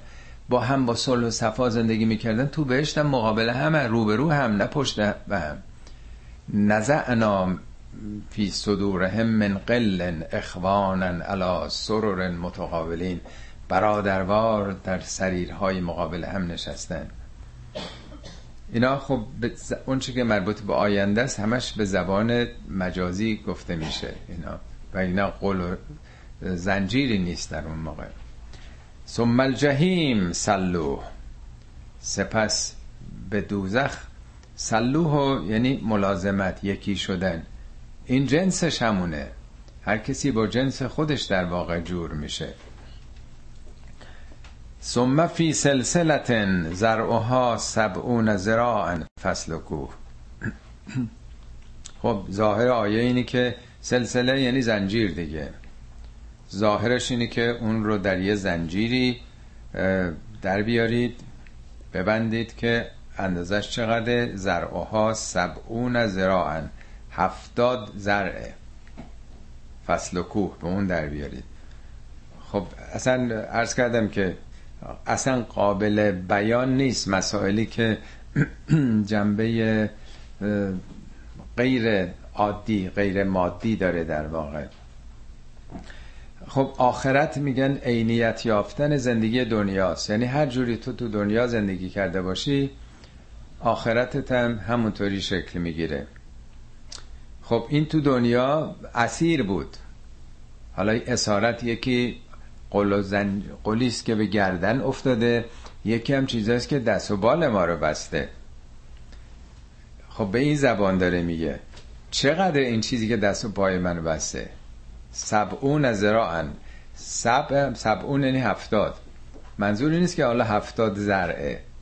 این کلمه هفتاد دلالت بر طولانی بودن می‌کنه. در قرآن بارها تکرار شده. بعضی از اعداد هست یه جنبه نمادین داره. هفت مثلا ده دوازده مثلا یا هفتاد. جای دیگه مثلا به پیامبر میگه اگه هفتاد بارم برای اینا استغفار کنی خدا نمیبخشه. نه اینکه حالا هفتاد یک بار استغفار کنی فایده داره. صد بار اگه بکنی. یعنی اینه که خودش نمی‌خواد. خودش آمادگی نداره. به لفظ که نیستش. به التماس دعای دیگری که نیست. این خودش باید بخواد در واقع. یا میگه حضرت موسی در کوه تور سبعین رجلا لمیقاتنا. با هفتاد نفر به میقات اومد. آیا واقعا هفتاد تا بودن؟ شماره هفتاد تا بودن. یعنی یه نماد کسرته در واقع. خب اتفاقا آیه دیگه قرآن هم خیلی قشنگ رو نشون میده که اینا معانی ظاهری نداره. در مورد اهل کتابه میگه اگر اینا از پیامبر تبعیت بکنن میگه الذین یتبعون کسانی که تبعیت می‌کنن. الذین یتبعون الرسول النبی الامی الذی یجدونه مکتوبا عندهم فی التوراة والانجیل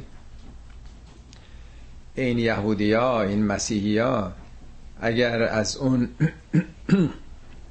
پیامبری که امی است و نام اون رو در تورات و انجیل میابند از او تبعیت کنن چه اتفاقی میفته یزع و انهم اسرهم. بار سنگینی که در پوششون پشتشون هست بر میداره والاغلال التي کانت علیهم. قولهایی که به گردنشونه پیامبر باز می‌کنه. آیا همچین چیزی وجود داشته؟ یهودیا و مسیحیا بار سنگینی پشتشون بوده؟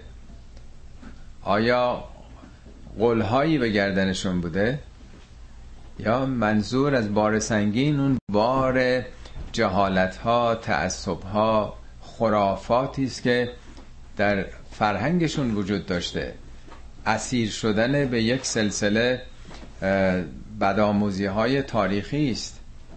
امروز هم دقیقا همینطوره. باید گفت کسانی که به کتاب خدا به قرآن عمل بکنند خیلی از این حشف و زباعد و خرافاتی که اسیر کرده یه ملت و یه جامعه رو دست و بالشون رو بسته.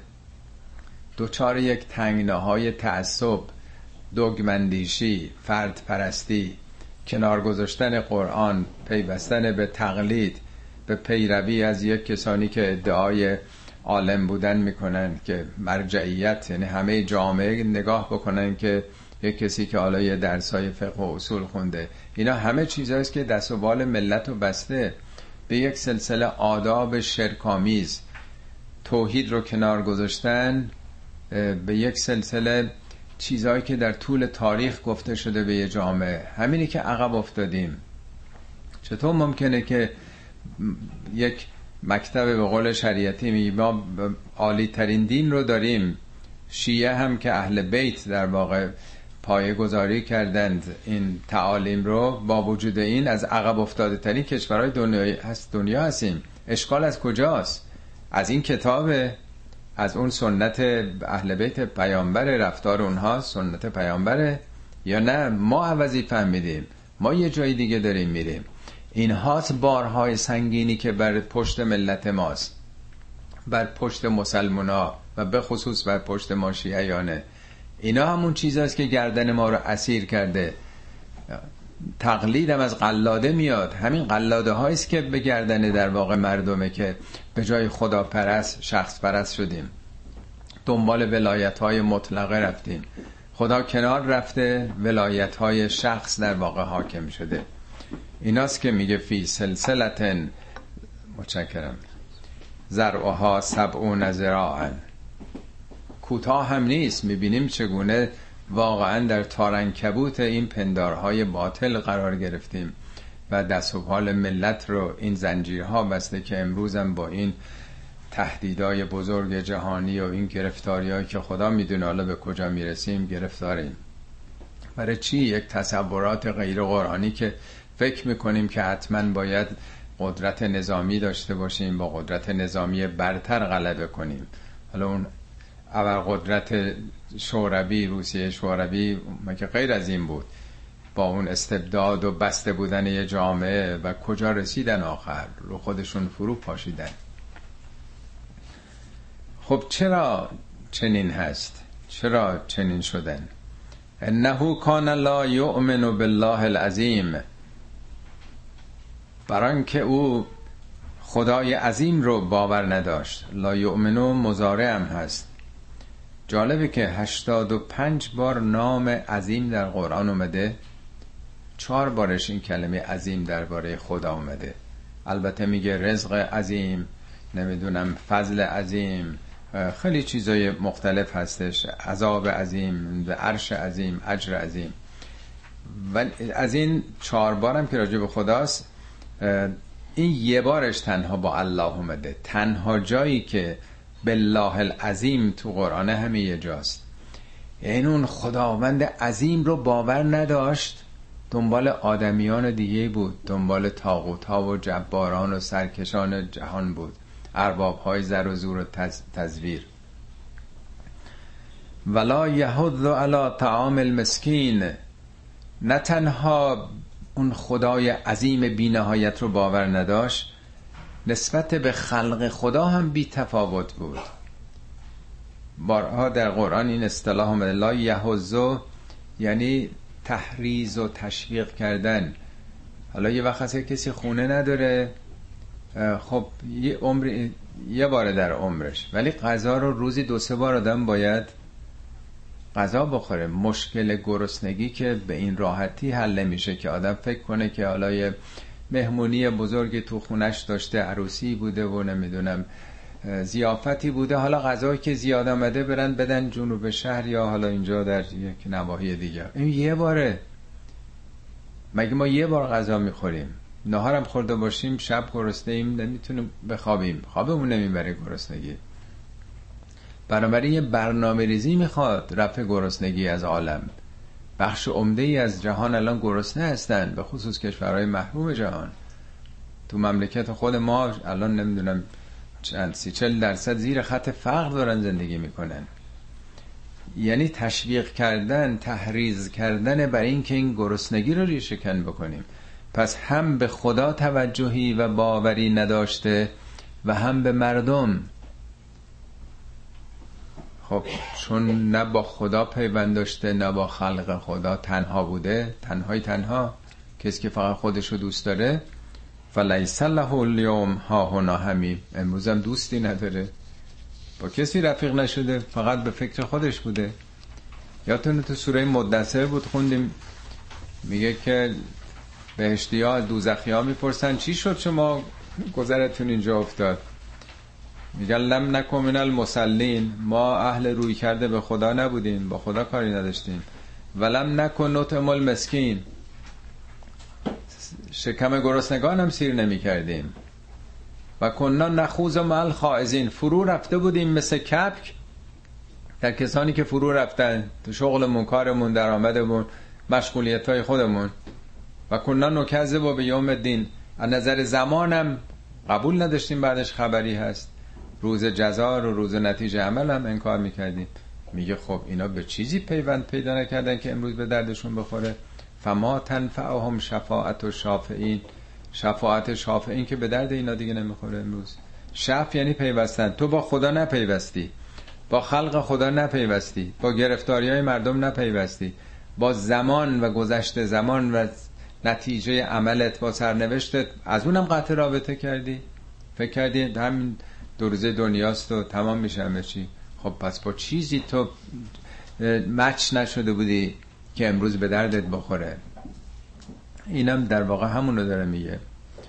نه تنها دوست گرمی نداره ولا تعام الا من قسلین. تعامی جز قسلین. اینجا یه مقداری باید توقف بکنیم.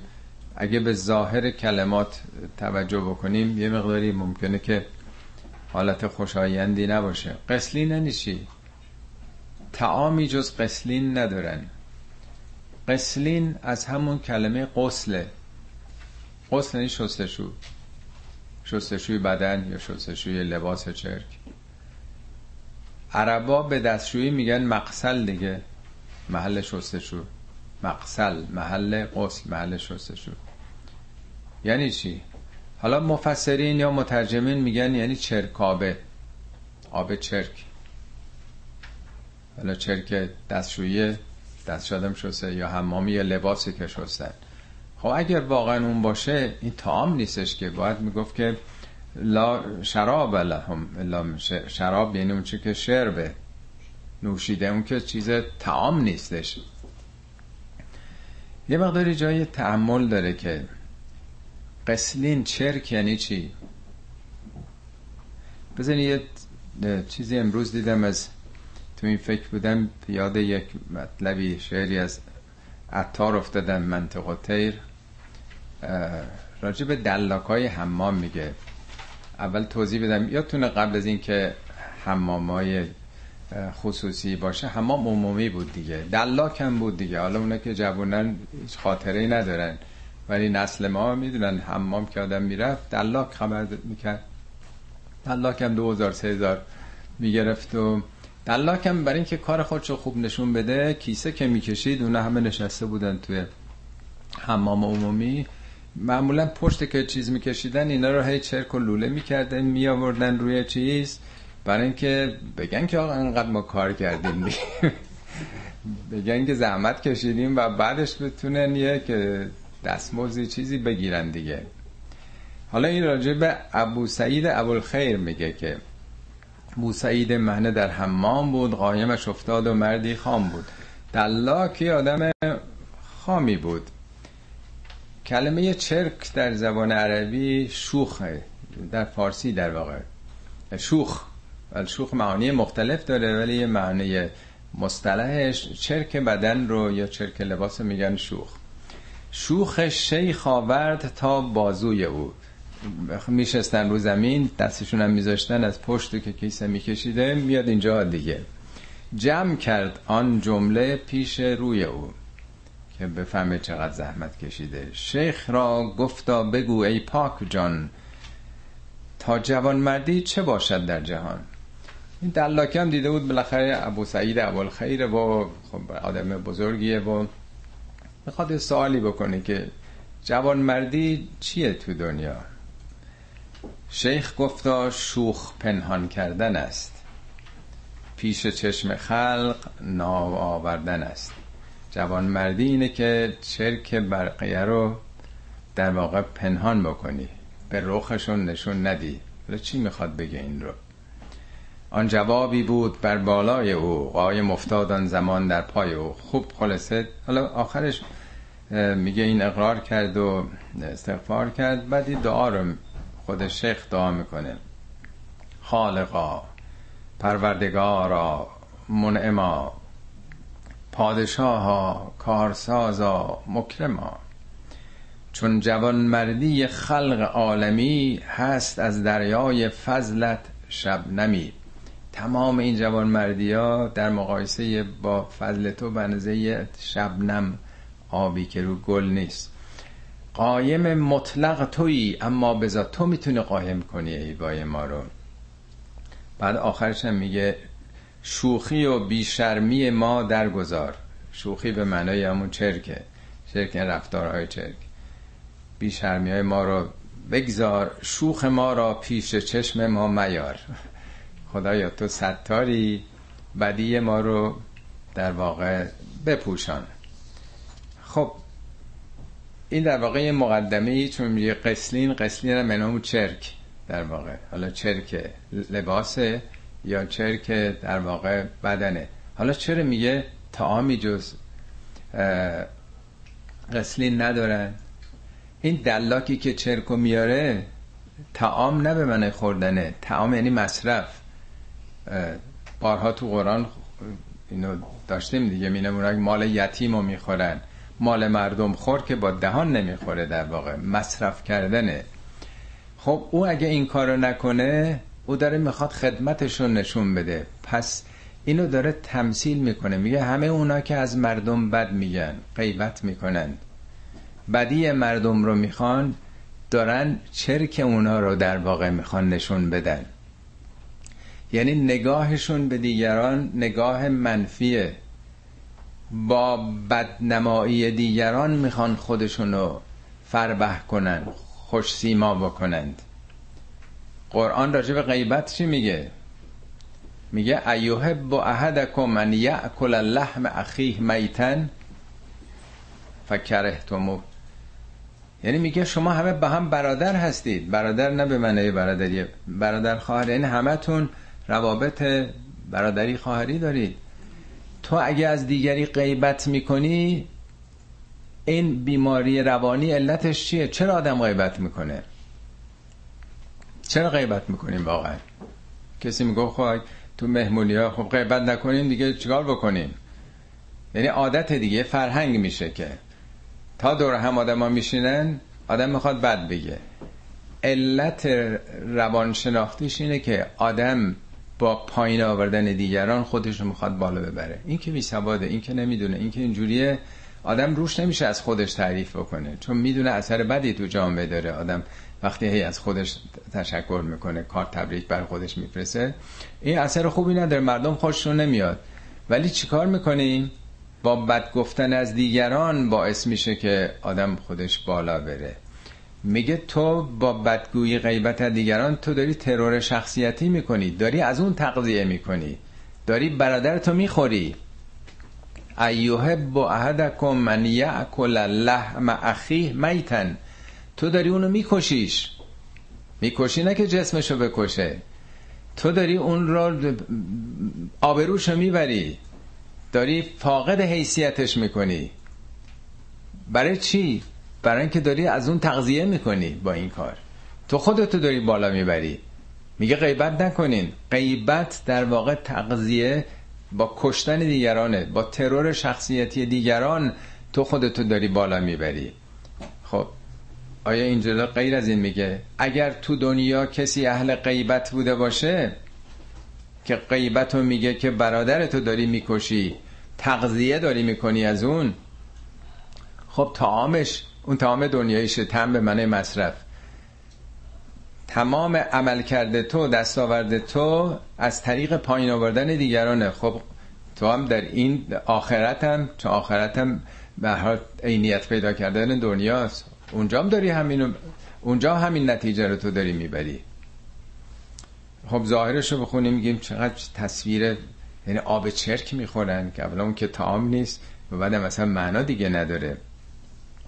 شما جای دیگه قرآن هم از این تعام ها میگه. بعضی جا میگه که لیس لهم تعام الا من زریع زری با سادزاد تعامی ندارن جز زری زری یعنی چی؟ میخوار.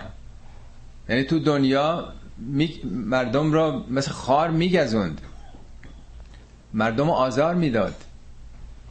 همون داستان مولوی که خاری جلو خونه کسی بود رو همه رد می شدن پاش رو می‌زد. یادتونه که داستان مفصلیه نمی‌خوام وارد اون بشه خب بعضی چون رفتارشون رفتار مثل خاره برای دیگران خب غذای جز خار ندارن. غذام نه به معنی خوردنی بارها تکرار بازم تکرار می‌کنم در جایی میگه ان شجرت از زقوم تعامل اسیم شجره زقوم تعام اسیمه. اسیم باشه سنخه یعنی خودخواه خودپسند. کسی که دنیاش بسته است. آدمی که انقدر بسته است انقدر تلخه مثل زقومه قضاش هم در قیامت. کسی که فقط خودشو می‌بینه تعامش هم در واقع همون آثار زشت و زقوم خودخواهی ها و خودپرستی هاست. لا یعکله الا الخاطئون. چه کسی تعامش قسلینه؟ الا الخاطئون. خاطئ نه به معنی خطا به معنی اشتباه. اون مخطئ میشه. خاطئ یعنی قرآن میگه ان فرعون و هامان و جنودهما کانو خاطئین. فرعون هامان سرکوبگر رئیس ارتشش در واقع. اینا خاطئ بودن. یعنی در واقع اینهایی که در دنیا سرکوب کردن ظلم و ستم کردن تعامشون چیه؟ همش رفتارشون در واقع علیه مردم بوده. یک سر منفی بوده. برخورداری و تغذیهشون هم تغذیه وجودیشون در واقع در اون عالم غیر از این نیست. خب از آیه بعد در واقع فصل دیگه ای آغاز میشه. آخرین فصل سوره فصل چهارم. حالا آیات خداست و قرآنه این دیگه آمد تو زمان حال. پس گذشته بود بعد رفت رو آینده حالا داره میاد تو زمان ما. طبق معمول حالا می‌خواد سوگند بخوره. توجه ما رو به عظمت هایی بکشونه. فلا اقسم به ما تبصرون. البته فلا منفیه. فلا اقسم ظاهرش اینه که سوگن نمی‌خورم مفسرین گفتن که نه این لام تاکیده یعنی حتما سوگن می‌خورم سوگند زیاد می‌خورم در واقع. جدا سوگن می‌خورم. ولی به نظر میاد که اینجا که میگه به اون سوگن نمی‌خورم برای اینکه نمی‌دونید. بزرگی چیزی رو نشون میدن به اون سوگن می‌خورن که مخاطب بفهمه چیه. اگه نفهمه چیه سوگن نمی‌خورن. میگه اونو که نمی‌دونی اونو که نگو. بعضی تو محاورات ما هم هست دیگه. اونی که تو نمی‌دونی اگه می‌دونستی میفهمیدی چه عظمتی داره. فلا اقسم به ما تبصرون و ما لا تبصرون. سوگند به همه اون چی که می‌بینید و همه اون چیزی که نمی‌بینید. ما چقدر می‌بینیم این چیزی رو؟ خیلی خیلی دید ما محدود و بسته است. نه ستاره هایی اولا اون چیز ستاره که تو آسمان می‌بینیم همه خورشیدن. به ازای هر یه دون از اینا که می‌بینیم متوسطش ده تا سیاره وجود داره. که ما نمی‌بینیم اصلا. برای اینکه نورانی نیستن. اونایی هم که دور از منظومه شمسی ما هستن فقط خورشید رو می‌بینن چون خورشید روشنه.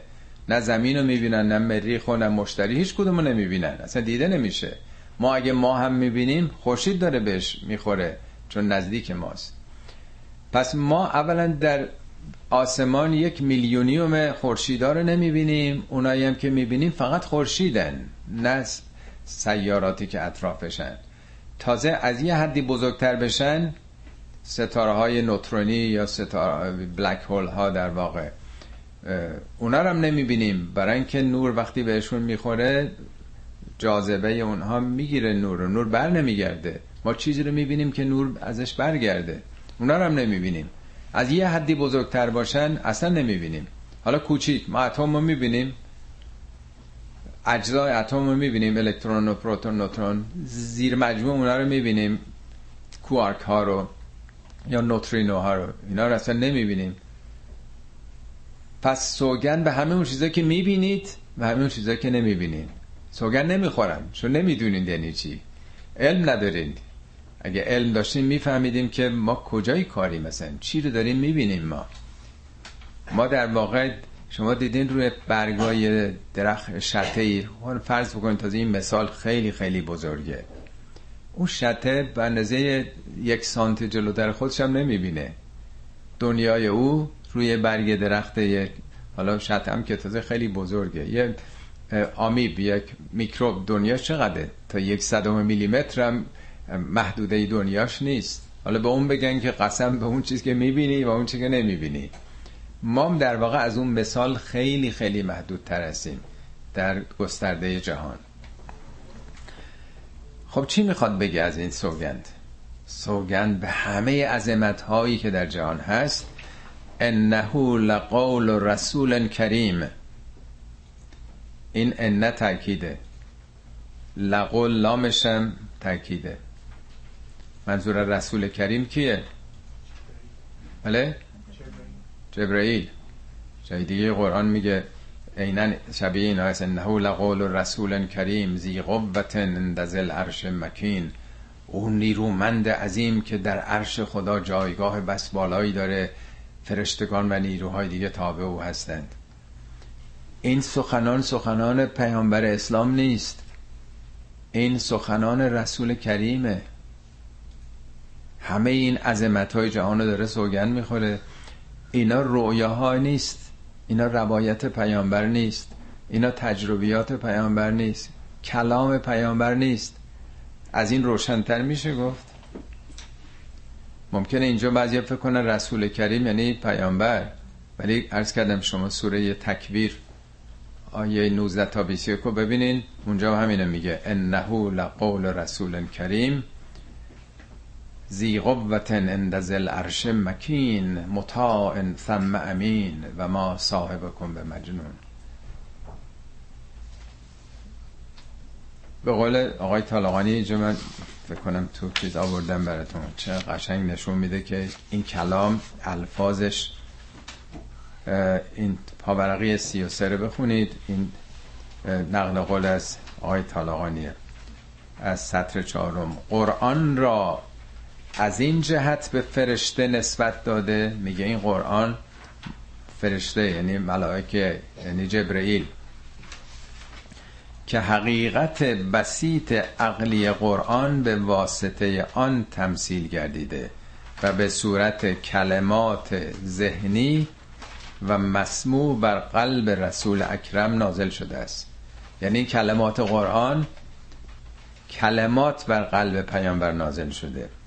مانند قدرت فعال ذهن انسانی که اصول معارف و علوم بسیط و غیر متشکل را به صورت کلمات در می آورد و به واسطه آلات صوت و تلفظ ظاهر می سازد. مگه غیر از اینه که ما یه فکری می‌کنیم یه اندیشه ای داریم و این اندیشه رو به صورت لفظ در میاریم دیگه؟ میگه جبرئیل هم خب همین کاری کرده. جبرئیل هم در واقع اون حقایقی رو که خدا داده به صورت الفاظ بر پیامبر تحویل داده. حالا متاسفانه می‌بینیم که چقدر این اندیشه در این 20 ساله در جهان اسلام و حتی در ایران خودمون خودمونم این هست که تصوراتی میشه که خب یه حقایقی رو پیامبر دیده ولی قرآن بیان خود اونه. مثل شما توی شهری برید و بعد بیاین حالا بنویسید سفرنامه بنویسین. که چی دیدین چگونه بود. این در واقع یک برداشتی است که شما کردید یه روایتی است که شما دارید می‌کنید. ممکنه با حقیقت خیلی فرق داشته باشه. برداشت خودتون این مردم این چنین بودن این شهر این چنین بود. آیا قرآنم یک دریافت و یک برداشت و یه روایت پیامبره؟ یه امر بشریه؟ یا نه این قول قول جبرئیله. جبرئیل از خدا آورده به صورت الفاظ بر پیامبر نازل کرده. انه بله. بله, بله و ما هو به قول شاعر قلیلا ما تؤمنون. این سخن شاعر نیست. چقدر کمن که باور بکنند. و لا به قول کاهنن. این سخن کاهن نیست. کاهن این علمای دینی یا کاهنان که در قدیم بودن. یک فتوای دینی بزرگ دینی اینا رو نگفته. قلیلا ما تذکرون. چقدر کم بیدار میشید. چقدر کمن اونایی که پند میپذیرن. پس چیه؟ تنزیل من رب العالمین. از اون کسی که رب گرداننده و ارباب جهانیانه نازل شده. نازل نه به معنای مکانی از بالا به پایین. یعنی در حد درک و فهم شما نزول پیدا کرده. مطلب رو در حدی که شما بفهمین پایین آورده. ولو تقول علینا بعض الاقاویل اگر پیامبر این سخنان رو به ما نسبت داده بود تقوله از همون قول میاد دیگه تو باب تفعله مخالفین می‌گفتن که پیامبر اینا را خودش در آورده به خدا داره نسبت میده. تو سوره تور آیه 33 میگه ام یقولون تقوله. میگن اینا رو خودش قول تراشی کرده. این حرفای خودشه. بلا یومنون باور نمی‌کنن. خب اگر باور داریم که پیامبر یک انسان صادقی بود امین بود کسی از او دروغی نشنیده بود. صدها بار که داره پیامبر میگه اینا سخن خداست سخن من نیست. چقدر باید تکرار شده باشه؟ چرا همچنان کسانی فکر می‌کنن که اینا سخنان خود پیامبره؟ او در واقع میگه سخنان خداست. این همه داره تو قرآن چقدر 229 بار میگه قول بگو. بگو.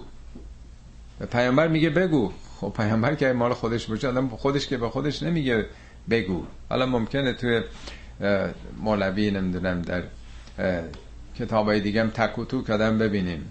هین بگو که این ناطق جو می‌کند تا به نسل بعد ما آبی رسد و الی آخر. اون همه می‌فهمه که داره به خودش میگه.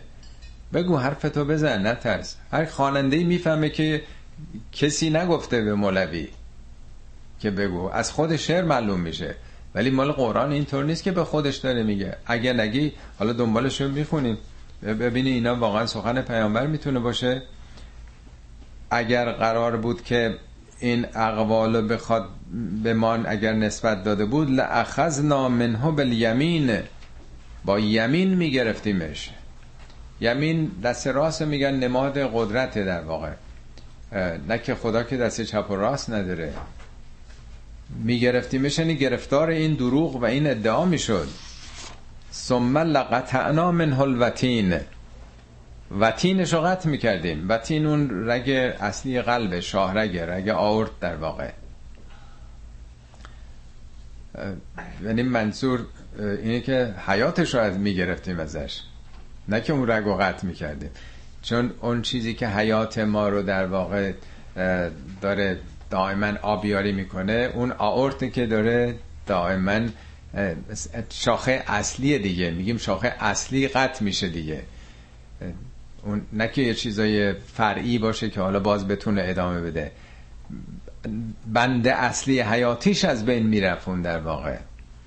و ما منکم من احد انه حاجزین. احدی از شما نمی‌تونست جلو این کار بگیره. حاجز یعنی یک مانع.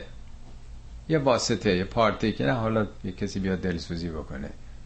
پیامبر داره راجع به خودش میگه به دروغ داره اینا رو میگه جای خدا داره نقش بازی می‌کنه.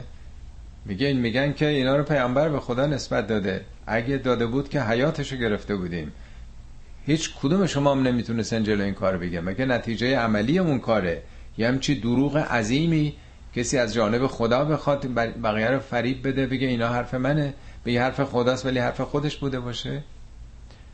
و انه لتذکرتون للمتقین. انه هم انش تاکید لتذکرم لامش تاکید صد درصد بدون تردید. اینا روایت نیست. اینا داستان سرایی نیست کسی آمده یه حقایق بهش رسیده بخواد بگه. اینا تذکراتی است برای متقین. یه کسی گفته اینا رو بگو برای متقین. یعنی یه رسالتی هست یه نبوتی هست یه وظیفه ابلاغی هست. این قرآن برای کیا هدایته؟ سوره بقره میگه چی؟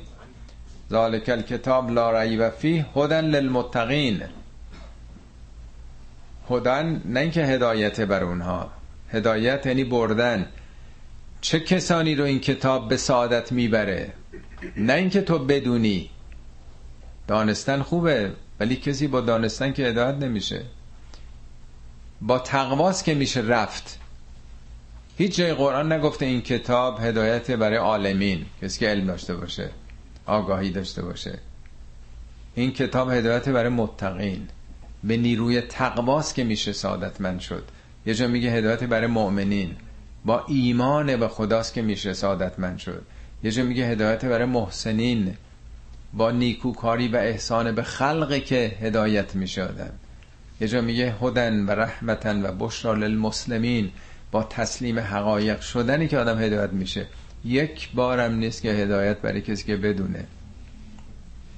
دانستن شرط اول نقشه داشتنه ولی بهترین نقشه ها هم شما داشته باشید. اگه حرکت نکنید موندین. سفری نکردید برای سفر باید نقشه گرفت. ولی باید رفت. تا نرین که نمی‌رسین به مقصد. رفتن یک مسلمان با تقواست با ایمان با احسان به مردم و با تسلیم به حقایقه با اون میشه به هدایت رسید. و انا لنعلم ان منکم مکذبین. تو این یه آیه ببینین چند دفعه تکراره. یکی انا. لنعلم لامش تاکیده باز انه دوباره تاکیده مکذبینم جمله اسمیه است. اونم یه تکذیبه. می‌شد بگن نه منکم کذبون فعل بیاره. ولی جمله اسمیه که میارن این تاکید بیشتره. بابا ما خودمون می‌دونیم. کاسه داغتر از آش نشید. دخالت نکنید در مشیت خدا. ما خودمون می‌دونیم صد درصد می‌دونیم خوبم می‌دونیم همه چی رو می‌دونیم. فوزولی به کسی نیومده بخواین تو کار مردم دخالت کنیم می‌دونیم که یه عده‌ای تکذیب می‌کنن این حرفا رو. چند بار فکر می‌کنیم پیامبر گفته که تو وکیل نیستی. ما انت علیهم به وکیل. کار مردم که به تو نسپردیم. ما انت علیهم به مسیطر. تو که سیطره نداری. ما انت علیهم به حفیظ حافظ و نگهدار پاسدار ایمان مردم نیستی. جبار نیستی تو. ان ها و انتم لها حق الزام ندارین لا اکراه فدین چرا انقدر این تاکید کرده؟ توی جمله چهار چهار کلمه ای چهار بار تاکیده یعنی کاسه داغتر از آش نشید همون که عرض کردم. و انه لحسرتون علی الکافرین. این برای خودشون حسرته؟ یه کسی نمی‌خواد یه مسیر سعادت رو نجاتو بره. چیکار دارین؟ دلش نمی‌خواد بره. به زور که نمیشه آدم رو تو بهش برد. خودش حسرت خواهد خورد. خودش محروم خواهد شد. انه اینم بازم تاکید لحسرت لامش تاکیده. و انه لحق المبین. این حقایق حقیقت آشکاره حق الیقینه. یک حق یقینی تردیدی درش نیست اون چی که داره گفته میشه. فسبه بسم ربک العظیم. این سوره با تسبیح رب عظیم خاتمه پیدا کرد. دو تا سوره است در قرآن که با همین جمله ختم میشه. یکی سوره باقه است که هنوز نرسیدیم. اونجا میگه ان هذا لهو الحق المبین. عین همین جمله. این کتاب حق المبینه فسبح بسم ربک العظیم. وقتی که این آیه نازل شد که چند ماه بعدش هم در سوره واقعه نازل شده پیامبر فرمود اینو در ذکر رکوع نماز قرار بدید. در سال سوم بعثت. عظمت ربوبیت خدا رو. ربوبیت هم به معنای گردانندگی جهانه. از اون موقع مسلمان ها هر وقت رکوع میرن یک ادای تعظیمی به این عظمت اداره جهان هستی. کلمه تسبیح فقط لفظم نیست. تسبیح یعنی ایفای نقش در واقع. نقش مثبت ایفا کردن. تو با عملت تو با نقشت اسمم نه به معنای لفظ اسمم صفته. اون ربوبیت عظیم رو تو بپیوند به این جهان عظیمی که همه دارن کار مثبت انجام میدن. تو هم با نقش مثبت در واقع در این سمفونی بزرگ جهان تو که توضیح دادم دو جلسه گذشته متناسب با رهبر ارکست و دفتر نوتی که جلوت گذاشتن. تو هم اون سازی که قراره بزنی در این در واقع کنسرت بزرگ نقش خودتو ایفا بکن. خب هر دو این هم طور که ارز کردم با فاصله کمی در سال سوم اومده. سوره واقع هم در واقع با همین سوگند آغاز میشه. اونجا میگه که فلا اقسم به مواقع النجوم سوگند به اون تحولات ستارگان و انه لقسم لو تعلمون عظیم. اگه علم داشتین به این تحولات جهان کهکشان. میفهمیدین که چقدر عظیمه. فسبه بسم ربک العظیم. یعنی عظمت خدا رو در این نگاه کلانی که به جهان هستی می‌کنیم میشه پیدا کرد. این کلمه موقنین چهار بار در قرآن اومده. هر چهار, باشم چهار بارم درباره آسمان ها و زمین و این نظام کهکشانی است که این سوره با همین معنا خاتمه پیدا می‌کنه. صدق الله العلي العظيم.